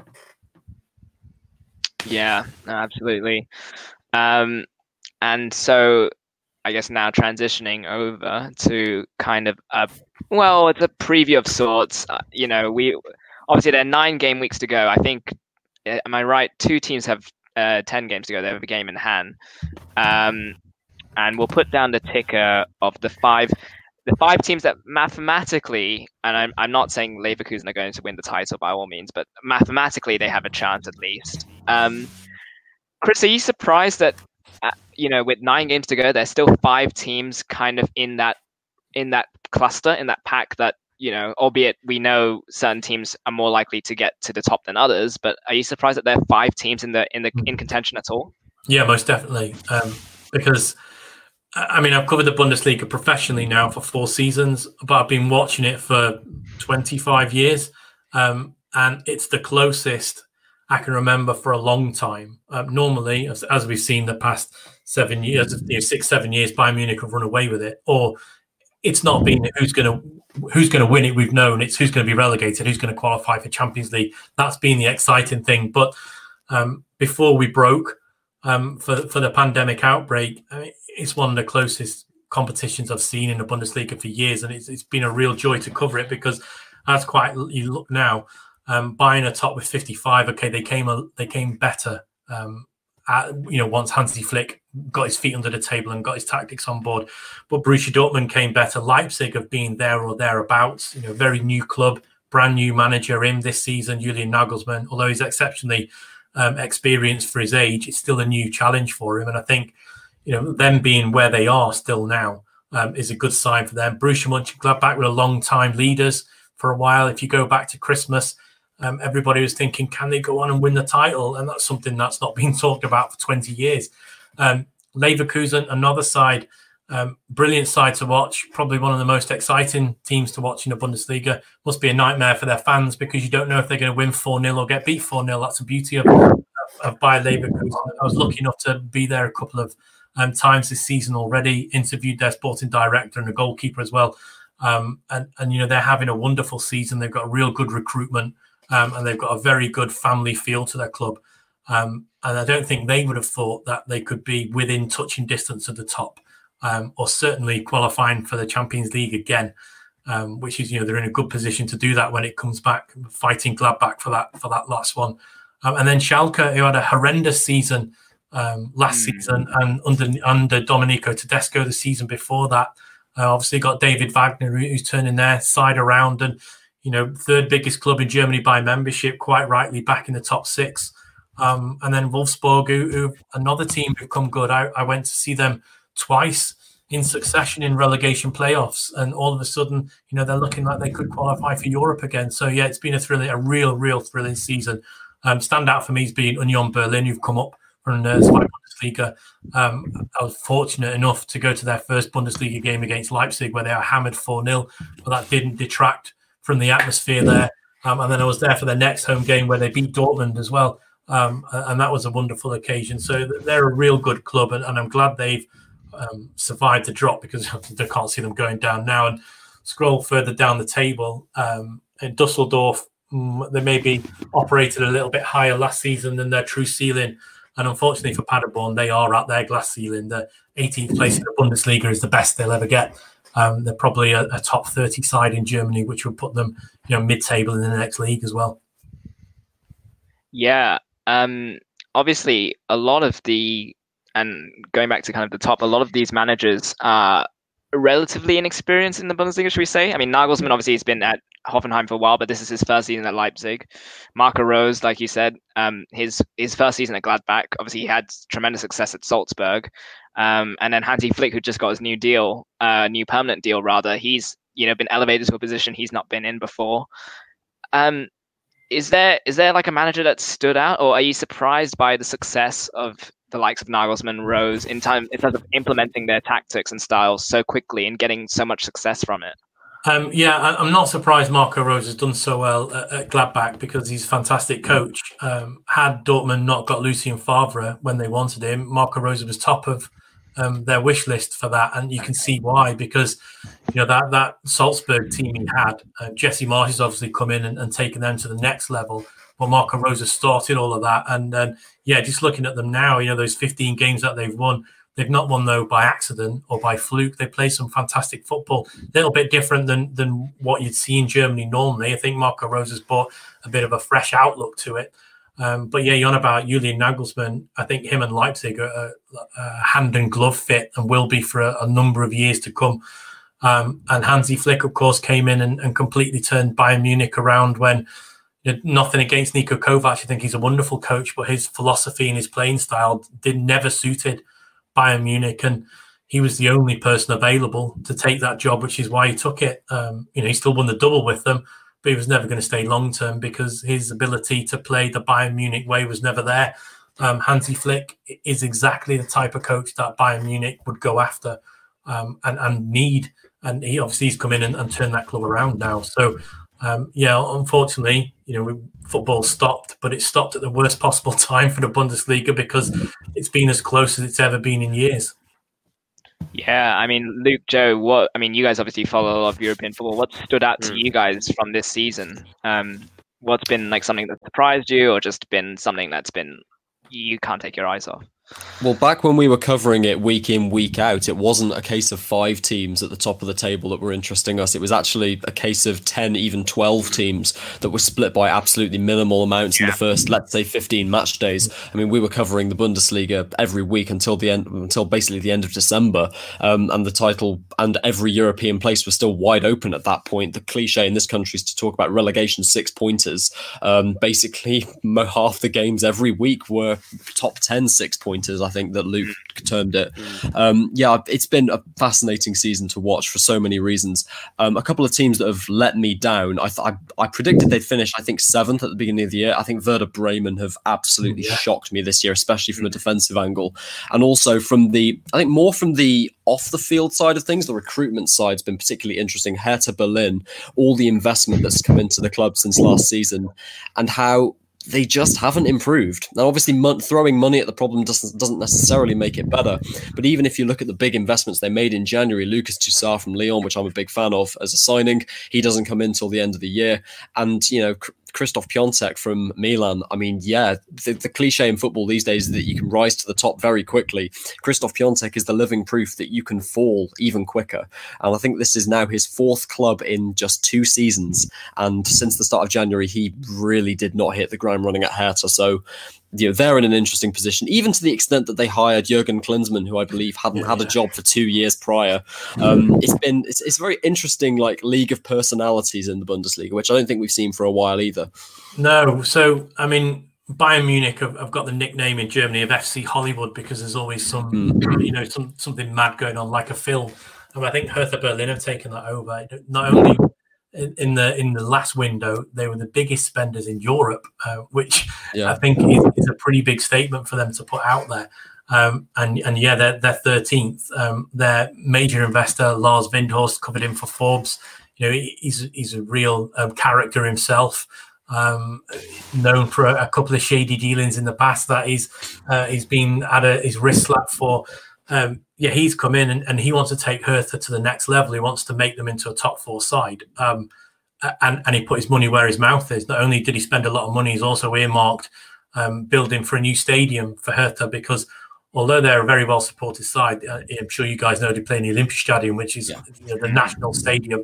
They need a stadium that holds about 40,000. If you could get Hertha Berlin to maybe even 40 to 45,000 stadium, that would be one of the most intimidating places to play in. Unfortunately, the noise gets lost in the size of the Olympic Stadium and the fact that normally the top tier is pretty empty, but that still gives them an, an average gate of 50,000. It just gets lost in such a big stadium, a little bit like Tottenham found at Wembley. Um, but yeah, that Hertha Berlin does show that you can't just throw money at the situation. Jurgen Klinsmann came in, big, big name um, for this big money. Uh, and yeah, it was uh, it was a roller coaster ride of, of what was it, 50 days max. Um, I was there. I was flying back from Hamburg um, the day he did his Facebook Live, where you know he said he was leaving. It was it was a real film. I'm sure someone will make a film about it in Germany, but it's a crazy situation. Um, and Hertha Berlin worried because if they drop down, you know, that massive investment by Windhorst, he's he's bought now 49% of the club. He's invested a lot of money, somewhere in a region about 300 million euros. If they are to drop down to the second division, uh, that all of a sudden um, makes that club's investment, you know, twofold in the in the negative. Um, it's going to be real interesting for them. Um, I think they're probably the club that have let down the most looking in and their fans will be threaders with them completely. Um, but but yeah, massive surprise for them. Um, yeah, real big surprise. But definitely one to keep an eye on should the Bundesliga come back, because if they if they can't adapt to you know playing in in front of no fans um, in closed stadiums, uh, if if they if it all goes wrong for them, I think they could be one of the clubs that goes to the wall. Um, should they get relegated and and then this new football is behind closed doors until maybe next March or something, they'll get less money from being in the Bundesliga too. They'll still be hemorrhaging outgoings um, with players on high wages. So yeah, they'll be a really interesting club to look at. Uh, yeah, you, mentioned, you, you, mentioned the um, Zwei Bundesliga a couple of times. I've looked at the table now, and um, I'm surprised by the size of the couple of teams that are in that division. Likes of Stuttgart, who won the league just over ten years ago. Um, you've got likes of Hamburg, who have been a mainstay of the Bundesliga for many years. I think they only got relegated very recently. Hmm. Um, how much have you watched those teams this season? Because I've seen Stuttgart's um, play their, their squad, and they've got they've got likes of Mario Gomez and you know some real big names in that side. Um, so my question is, do you think um, you know in a relegation playoff because that I believe that happens with the 16th place team. Yeah. yeah. Do you think that any of these Bundesliga these Zwei Bundesliga sides could beat a relegation candidate from the Bundesliga? And um, do you think that next season should they end up getting promoted, how do you think they'll fare in the Bundesliga um, competing with other top sides? Um, Arminia, uh, Arminia Bielefeld, how will they yeah. how will they cope? Yeah.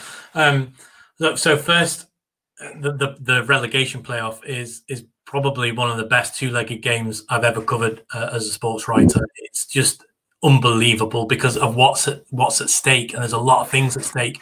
Um, and and it's also fascinating because if you just if you're in the Zwei Bundesliga and you just make that third place at the end of the season, you're obviously you're elated and you're on a massive high.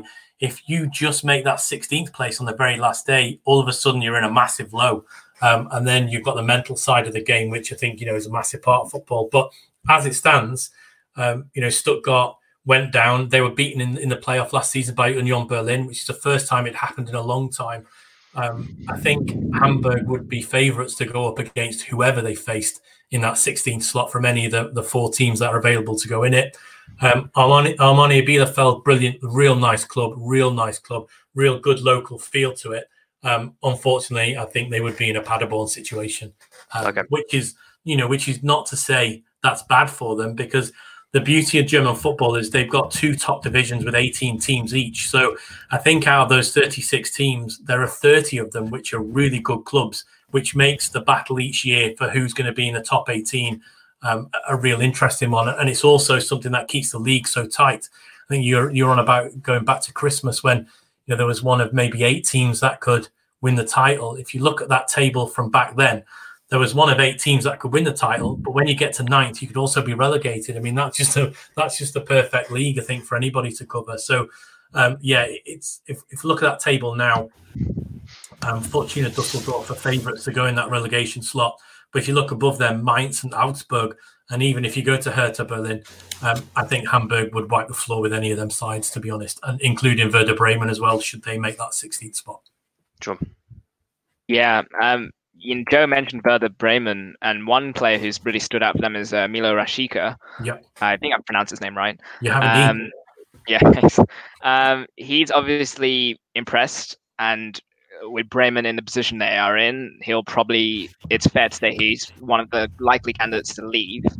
Would you see him? Because obviously, I think Liverpool have been linked with him at one stage. I, I think um, Dortmund maybe as well. Should Jadon Sancho, and we can get onto Jadon Sancho in a bit should he go. Uh, you know, would Rashica? How impressive have you been by him, first of all, and do you see him going to a, another higher tier Bundesliga club, or maybe even going abroad? I think it's, it's a great question. So Rashica's a, a fabulous player. Um, he's one of those wide players that can play out wide. You can play in the central area as a striker. He can also be involved in the build-up play. He's quite happy to drive one-on-one at players, but he's also quite happy to be um, involved in a build up, you know, that person to play that hockey pass, the pass before the assist. He can do all that.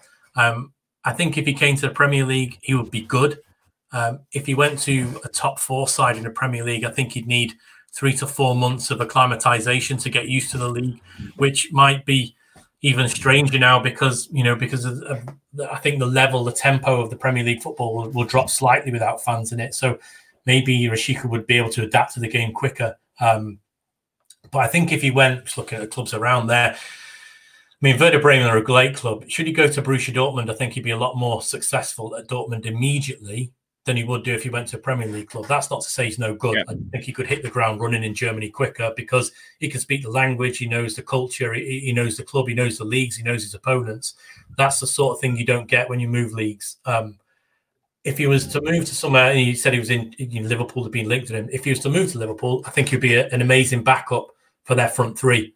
Um, you know, for probably for one of the, the wider players. So either Mane or Salah. I don't think he'd be a, like for like swap with Firmino, but he can play in that central area and drop back. So I think he would be good. He's very um, he's very versatile. So he suits a, a 4-4-2, 4-3-3, 4-2-3-1. He can play in any of those formations. Um, but I think he would be a good backup for a top four Premier League side. I think if you're looking for mid-table and below, we could probably walk into um, the majority of those Premier League sides, but you need a little bit of time to adapt. Um, what's going to be interesting is players like him. Do they move to England? Because yeah. you know, do you want to move house at the minute um, to a country in, in this particular day and age? Not only has he got COVID nineteen to deal with, he's got potential ramifications um, for Brexit. Um, you know, for, for foreign players in the country, what's his requirements to stay in the country?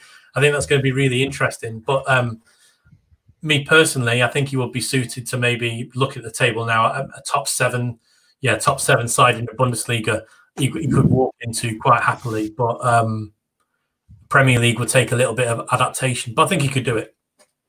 I, am only suppressing a smile because he sounds he sounds very much like a West Ham signing. Um, I think he's a bit better than that. Um, um, Understatement of the century. Yeah, uh, I don't know if he would fit. Um, I don't know if he'd fit David Moyes' style of play. I think. No. I think any player when they're going to move, they've got to move to the right. Like Marouane, Marouane Fellaini.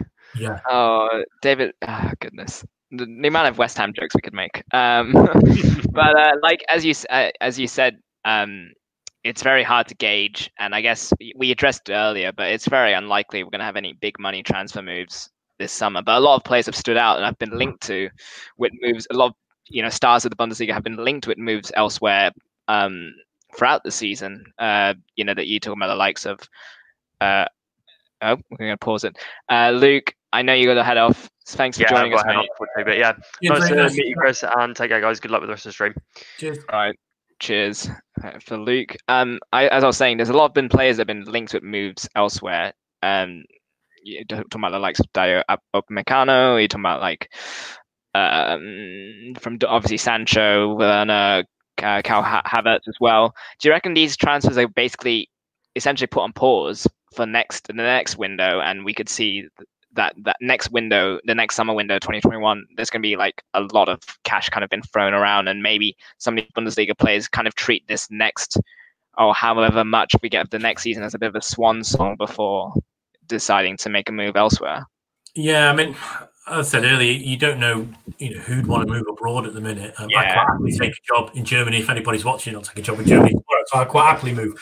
Um, but if I was a football player, there's a lot to, to consider. There's also a lot to consider for clubs because um, I don't know if you guys know a, a website called Transfermarkt. It's, it's German Yes. owned. Um, now they do a lot of good work with, with agents, um, so their player valuations are pretty much spot on. Now they're market valuations; they're not valuations to the club. Um, so whilst a player's market value may be 80 million euros, the value to the club might be 120 million euros because you've got to go out and buy a new player. You've got to coach him. Can he do what he's doing in a minute? No. I think that's where market value and, and, and club value are a little bit different. But they've wiped like nine billion pounds off players' um, value throughout, you know, the top five leagues, um, and I think in the MLS as well. Um, and that shows, I think, the appetite to spend in football's gone down, but clubs will still want that money. So um, I did an article on Jadon Sancho about two weeks ago. Um, spoke to people at Dortmund.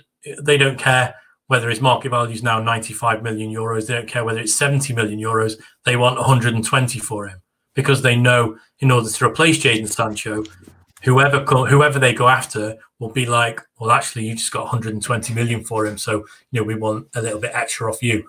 So I don't think anybody's going to get Jadon Sancho cut price. Which then does he want to move? Is it the right time to move? And you look at Manchester United or Chelsea, do they really want to spend that money? Because they don't know how much they're going to get from gate receipts. They don't know how much they're going to get from television money. If the Premier League ends and no games go on, Sky and BT and NBC could quite happily say, You've not fulfilled your contract, we're not going to pay you any money. So all of a sudden, the clubs have got maybe 100 million pounds less each to spend, and that will impact them. Um, story last night broke that Liverpool aren't going to spend for the entire summer.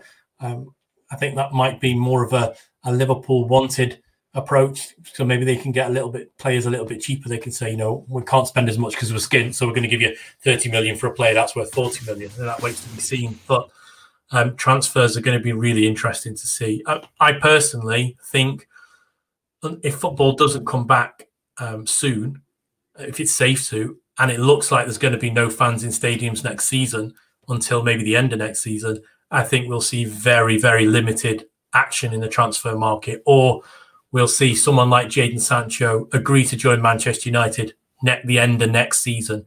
So they will play out their last season at whatever club they're in. I can see that situation happening um, because clubs just won't have the money to spend right now. Yeah, I only asked because obviously, you know, we've seen a lot of. I mean, and I'm sure Liverpool fans will know because they've probably kept an eye on it. But Timo Werner's made heavy links himself coming coming out of his mouth saying he'd Yeah, like yeah. to join Liverpool Yeah. and my club. Yeah, Go on, go on. um, yeah. I sometimes don't know how much clubs like that. Um, I don't think Jurgen Klopp's particularly keen on it. I don't think that um, I don't think that Liverpool as a club are particularly keen on it. It's almost forcing them to say "buy me." I, I don't think that tends to work at some clubs. It does at others. I don't think it tends to work at Liverpool at this minute. That's not to say that I think it'd be a great fit. Um, but yeah, there are players who are vocal, and then you've got players who are not vocal. Jadon Sancho's said nothing apart from he had a sip of water when someone asked him, "Take a sip of water if you're going to join Man United," and he had a drink. I think that's the closest anybody's come to saying um, he might join. But yeah, it, depends on the players really. Yeah, no, I mean, my only question there was kind of was if Werner's made it so clear that he's considering a move away, is are we going to see a scenario where he kind of plays out the next season or whatever, and is kind of effectively just he's just waiting for the move. He's effectively he kind of just becomes a player playing at Leipzig, whilst knowing he's not gonna he's not keen to hang around. Yeah, I think so. He did an interview with um, Bild last night um, in Germany to say, yeah. um, he, you know, necessarily doesn't want to leave at the minute. Um, he, you know, he's not said he wants to walk away. Now, I think that's probably got more to do with the fact that clubs aren't buying at the moment. Um, he's been very vocal; he wants to leave. I think the Leipzig fans have been okay with that because whilst he's been saying he's very vocal to leave, he's also been spearheading their title charge and you know, I think he's one of the standout players when I was in the Tottenham Hotspur Stadium, you know, in the press box that night watching it. Only did he score a penalty, he was also an absolute nightmare for the Spurs back four. So he's shown he can play in the Premier League and he can hold his weight in it. Um, and I think had the situation been a little better across the world, maybe that deal might have been already sorted out by now because if you go by uh, a lot more people that are connected at Liverpool than I am, I've certainly floated the idea that you know Jurgen Klopp and Liverpool are interested in him, um, and I do personally think he would be a very good fit. But whether that deal gets over the line or not now, I think will depend on what future looks like. Um, but he's certainly a player who could move straight from the Bundesliga and and jump into the Premier League, no problems. But then again, I did say that about Naby Keita, who sort of struggled a little bit to adapt to Liverpool.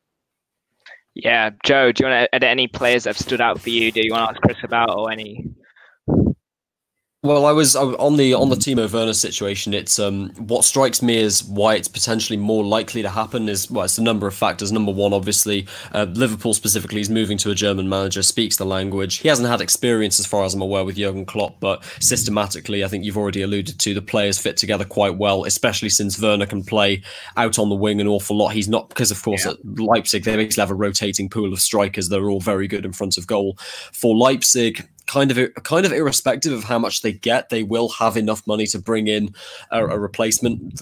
This season, they've had Patrick Schick on loan from AS Roma, of course. Took him a while to get his first game, but actually, I've been very impressed with him of late. Um, scored an awful lot more goals than we were expecting but I don't know how much. I, I can't remember what the fee was because I do do believe there's an option to buy in there, but it would still be a saving if they brought him in as opposed to Werner leaving.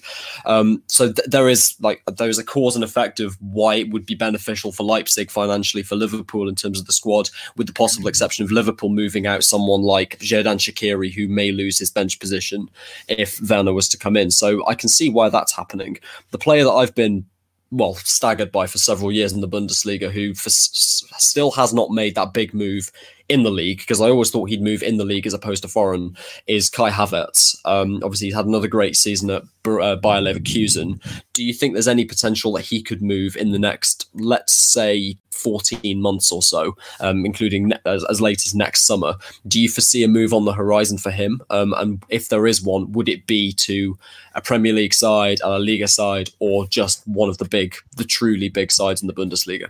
Yeah, that's a great question. Can I see him moving inside the next 14 months? Yes. Um, because obviously that you know it's a lot lot later than where we are now. Um, maybe not moving this summer. Um, I mm. think he would be a great fit for Dortmund. Um, he would also be a great fit for Bayern.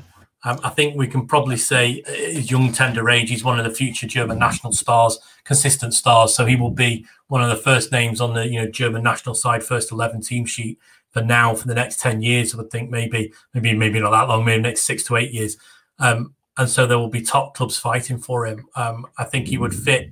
Um, it would fit a number of teams. I think he'd fit Manchester City style under Guardiola. I think he'd fit Klopp. Um, you know, I, I, can't see him going there, but I think he could quite happily fit into what Brendan Rodgers is building at Leicester. So he's got the he's got the ability to, to fit into a number of Premier League clubs but he's also got the ability to fit into um, a number of Bundesliga, top Bundesliga clubs. He could probably make that move to one of the top Spanish sides. Um, would he be a starter? Would it be a move too soon?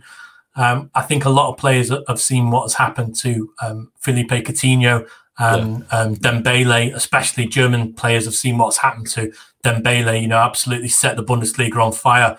Um, went to Barcelona for a lot of money uh, and then sank like a you know like a heavy rock. Um, and that's not to say he's not a good player because he's a phenomenal player. He just hasn't fitted into, you know the top two in one of the top two sides in Spain, and he's not been able to adapt. I think a lot of German players have seen that um, as maybe a little bit of a warning for him. I know he's not German, but obviously he's played you know the highest German level.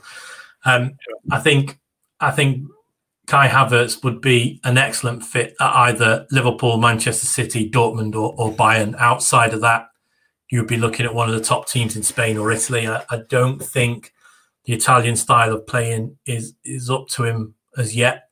Um, I think he would have to learn a lot to play in Italy. Not that he couldn't, but I think he's technically gifted enough. I don't think he's tactically aware enough to play in Italy yet. I think that's a very, yeah. very tactical league.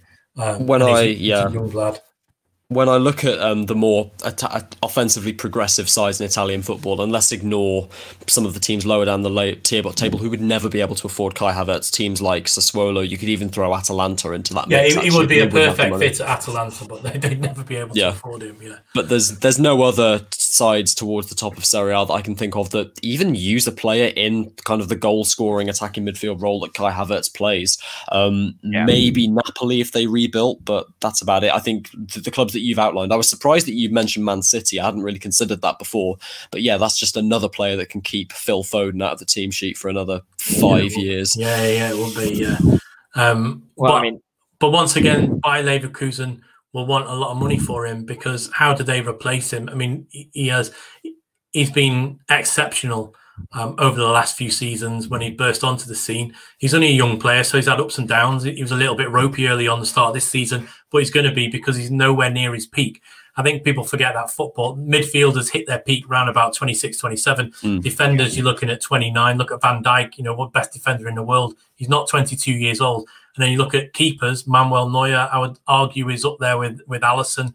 Um, but Manuel Neuer is, is, a lot older than Alisson. So the older you are in football, because of how fit the, the players are these days, their their bodies are able to to keep up to date, but their minds are able to mature and, and they're able to play a lot longer. So um, it would be interesting to see where he goes because Kai Havertz's next move would have to be, I think, for four to five to six seasons.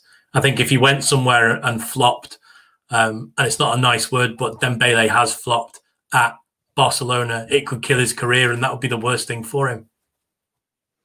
Yeah, I mean, Joe and I brought up a few players. Are there any players that you've been um, surprised that you want to throw, like, give a shout out to, or like just kind of a, a, name that maybe people here should kind of follow in the in the upcoming maybe twelve months, fourteen months or so? I mean, just look at the, the players that Gladbach have had. So um, yeah. Alassane Pléa has been yeah phenomenal player. Um, Thuram there as well. They've got some real, real good players. Now, could they make? I don't know if they would. I don't know if they'd make the jump in the Premier League just yet. But yeah. if I was them, I wouldn't really want to because they're playing some fantastic football at Gladbach under Marco Rose. And why would you want to leave if you can? You know, it's always a question for a player. Do I want to leave where I'm one of the first team players on the team sheet? Do I want to go and leave and, and sit on the bench somewhere like you know, even Leicester or, or or Everton? Would he even want to go and sit on the bench there? He could play there, but he wouldn't get a starting. He wouldn't get a starting place like he would do at um, Gladbach. So, I mean, they're two real exciting players that maybe people should keep an eye on. Um, Diaby over at um, Bayer Leverkusen is like a really exciting player as well. And they've got some some real good recruitment. Um, so, yeah, keep an eye on, on Bayer Leverkusen. Bayer Leverkusen are a wonderful team to watch, um, especially if you've got no actual passion or heart buy-in because, as I say, they can get beat 4-0 or win 4-0. It's, it's complete lottery with them. Yeah, I'm going to throw um, Denis Zakaria has been terrific at yeah, Gladbach as well he's been terrific. And Leverkusen, I mean, it was a surprise when they let Julian Brandt go to Dortmund. I mean, it was it's. It, I mean, I don't. They're not geographically rivals, but obviously it's someone that they would be competing for at the higher tier, the Bundesliga. Um, and obviously Peter Bosz is there as well. Who, it, I mean, he didn't have a great time at Dortmund, to put it kindly to him. Yeah, yeah. Are you? I mean, are you surprised that he's managed to kind of harness this Leverkusen team and kind of just get them to like play as well as they can be, given that he didn't have a great time at Dortmund, and given that at Ajax, we, I mean, obviously Dutch football observers would have seen him for a while, but we really just saw him for one season at Ajax before he made that move. Yeah, I mean, I think if we take Dortmund out, because unfortunately, like players, um, coaches can sometimes be a square peg in a round hole, um, and I think Dortmund were in a terrible situation, so they probably got rid of one of their best managers that they could have done. Um, you know, Tuchel didn't get on very well with uh, Mr. Watzke or Mr. Zorc, so you know he left. Um, then they brought in um, Peter Bosz, who who wasn't first choice. Lucien Favre was, but he, he couldn't get out of his contract. I think it was. Uh, um, was it Nice? Was it Nice, wasn't he? Yeah, yeah. Uh, there, he couldn't get out of his contract for that, so they had to take in who was next, and Peter Bosz was the only available manager um, who could come straight away. So he was always a square peg in a round hole, and um, I think we saw his start to his Dortmund career. I think they were unbeaten until October, and they looked pretty good. But then everybody worked out how they could play. Um, you know, they were smashed by Tottenham, um, and, and, then they were, you know, they were absolutely battered by Salzburg. Um, that was a bad season for Dortmund, and I think now what we're seeing is Peter Bosz has found a little niche uh, by Leverkusen, and he's got the freedom to do that. Simon Rolfes is his sporting director, has allowed him that freedom. They also buy players that seem to fit his style. Um, so yeah, he's, he's, delivering good goods, and whereby Leverkusen are at the minute fifth. Um, if you look at the clubs around them, you could probably argue that they they could be fourth, but that would be dependent on how good Schalke are. Schalke are another good side. So I think for Bayer Leverkusen to be in the top six, that includes Dortmund, Leipzig, Gladbach, Schalke, and Leverkusen. They're probably where they should be at the moment. So I think Peter Bosz is, is has got Bayer Leverkusen playing well. Um, I spoke to him prior to the Cologne game um, where, where, they got hammered um, away from home. Um, but that was just after the game against Juventus, and I said to him, "Does he ever get tired of the fact that people say you know, he doesn't really care about defense because his whole mantra is if you score three, we score four, and sometimes that fails. Sometimes it's fantastic football to watch." Um, and he mentioned that game against Juventus where you know they were beaten, but they certainly defended a lot better. And you're always going to get beaten by, by a team that's got as many stars in it as Juventus has on on the world's biggest stage. Um, and, and I could see where he was coming from. They did play really well that night, and if you look where they are, um, you know they have lost six games, but they've also drawn five of those games. So they've drawn a five on top of that, and some of them have been from from games that look beyond them. And they've also had some great results, like they did against Dortmund. I was at Leverkusen that night um, for that game. That they played like phenomenally well, real good performance. And yeah, Peter Bosz has got Bayer Leverkusen operating at, at, their top level at the moment, and I, I think he'll be there for for a couple of seasons. The only reason I could see him leaving there is if you know they were to finish around about tenth or eleventh, which looking at the way looking at the table now and looking at the way they played this season under Bosz I can't see that happening. Um, maybe they were to lose a couple of players, they could, but Leverkusen are very good at getting replacements in. Yeah, um, I have a broader question about um, the Bundesliga, but Joe, do you want to ask any? Do you, have you got any other questions about? No, go for it. I'm looking forward to this. No, I just want to. I did. I did want to just ask because obviously there's been a the trend of English players, young English, or not even English, young players from the UK, okay, um, moving to the Bundesliga has been it's been a growing trend, and you know it's it's it's interesting how the Bundesliga has now been seen as kind of a finishing school for these kind of youngsters, whereas we've seen I think Ollie Burke's now at Alaves in Spain. It's not, mm. I mean, he's been getting games, but he's not quite had the development that maybe he'd have hoped. And you know, Patrick Roberts went to Girona, I think, was it last year or two years ago? It didn't quite work out for him there. So, what do you think it is that makes the Bundesliga such a great uh, development kind of school, if you like, for the likes of Ethan Ampadu or Ademola Lookman or even um, uh, Jonjoe Kenny, uh, like these kind of players. What is it about the Bundesliga that makes it such a kind of great finishing school for them? I think to answer that question, you probably have to look at what German football has failed to produce through its own academy, um, and that is wide players who can attack at free will uh, with real good skill, real good discipline. Um, they're technically good on the ball. They're able to dribble at high speed, take on players. They can finish from any angle. They can, you know, they can pick out a real like Sancho and even Jonjoe Kenny can pick out a really good pass. Um, and that's why Bundesliga clubs have gone shopping in in England or in, in the UK. Um, is because they don't have that ability in their own academy. They've got very good defenders. They've got very good central midfielders. They, you know, they've had a problem with strikers, but if you look at what Timo Werner's doing now, you know, he's a good striker, a good finisher of the ball, and they've got very good goalkeepers. They always have had.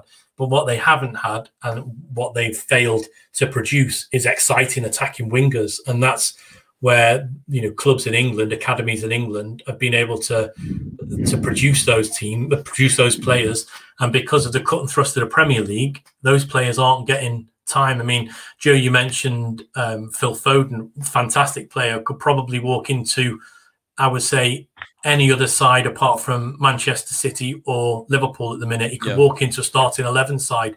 Um, and he's not getting that. I think the only reason he's still there is because he's a big Manchester City fan and he knows he will get his he will get his time there if he's patient. But when he's 29. Sancho, yeah, yeah. Jadon Sancho wasn't prepared to wait. And he went to Dortmund and, you know, I think people forget he was drip fed into that side, and once he was ready, then he exploded into that side. You know, he, didn't hit the ground running straight away. He, he, got 20 minutes here, 30 minutes there, but when he had those 20 or 30 minutes, he was exceptional. Um, he he was able to be given the confidence and the freedom, and I think that's something you get in the Bundesliga that you don't get in the Premier League because, you know, if you everything is so tight in the Premier League and managers' jobs are on the line week in week out that some managers can't afford to give and the Guardiola can. But some of the like David Moyes, for instance, at West Ham, he can't afford to take a chance on someone like Phil Foden. He needs someone who can play Premier League football, and, and that's unfortunately where the academy guys and the youngsters haven't been getting the game time, and, and they've picked it up in Germany. I think it becomes a problem when German sides don't finish um, creating that style of player because then they look at having to buy it in from England all the time. I, I think you said there, Josh, that it might be a bit of a finishing school. I, I think that becomes a problem if those players then go back. So if Sancho was to go back to City for 20 million, then it would be a finishing school. The fact that yeah. he could go to Manchester United for 120 million would, would, probably argue the fact that Dortmund were right to get him at cut price and develop him. Mm-hmm. Yeah, Joe, have you got any any other questions really about German what, football or anything? I mean, obviously, I I, I follow German football well religiously as I do most of the Europe, yeah, most of the European leagues, as you know. So, I mean, I have a clue what's going over there. But um, if you had to, a, a, very basic question to end us off, but title winner 2019-20 Bundesliga season. Um, behind closed doors, Bayern Munich. I think if we'd have gone full circle um, with crowds. I think Dortmund could have done it this season. Yeah. Um, I think they will miss playing in front of 86,000 people at Westfalenstadion. Um, that will be a, a, a, real game changer for them. I think Bayern Munich have got that quality where they'll just pass it around like it's a training game if there's no fans there. So for me, I think the table as it stands now, um, the top six, I think is pretty much as it'll finish should the games come back. And actually, Joe, I'm gonna I'm gonna have I've got a last question of my own. Um, how do you reckon we'll get a season like this in the next few seasons of the Bundesliga? Like, how do you think this competitive season is set the standard? And do you think we're going to see more of these like five teams, maybe six if Schalke really get there, really develop further under David Wagner? Do you reckon we're going to get more and more of a competitiveness back, uh, like a really you know top six kind of race for the title in future seasons? I think it all depends. Been... Oh, sorry. As I say, I think it all depends on transfers. Um, should Dortmund lose Jadon Sancho? Should Bayer Leverkusen lose Kai Havertz? Should Gladbach lose? You know, any one of the three players that we talked about, that would be a problem for them, especially if Bayern Munich sign Sane. Um, then you've got teams around you um, getting depleted while the strongest is getting stronger. Um, should should the squad stay the same? Um, and and nobody loses anybody of key value, I think we could see it. I just think that maybe in a couple of seasons' time, we'll talk about football before this outbreak and we'll talk about it after this outbreak. Um, as, we go forward, um, I'd be interested to see if the Bundesliga is this competitive next season, especially if it's behind closed doors. Yeah, yeah. Joe, did you want to say something? I'd have been much more prepared to answer the question as to how it's going to be next year if we had had the last 50 days or so of football to judge it off. I think mm, this is often yeah. the point of a Bundesliga season where Bayern Munich habitually just steamroll the second half of the season, um, whereas clubs like Leipzig or Dortmund tend to fade away, especially in the context of a title battle. As for next year, I think it's largely dependent on transfers, but I'd also put emphasis on managers as well. Arguably, the yeah. fact that the Bundesliga was so close at the beginning of the season was due to Niko Kovac, great manager though he was, not really fitting the bill at Bayern Munich. Um, Lucien Favre at Borussia Dortmund arguably didn't have the best start to the season either. Um, there's an argument to say that Erling Braut Haaland is one of the main reasons they're back in that title battle. Yeah. The question is going into next year, it's not just about the players. Is Marco Rose going to be the great manager at, at Gladbach that he was this year? Is he going to have new ideas? Is Peter Bosz still going to be able to play that way, that way at, at Bayern Leverkusen?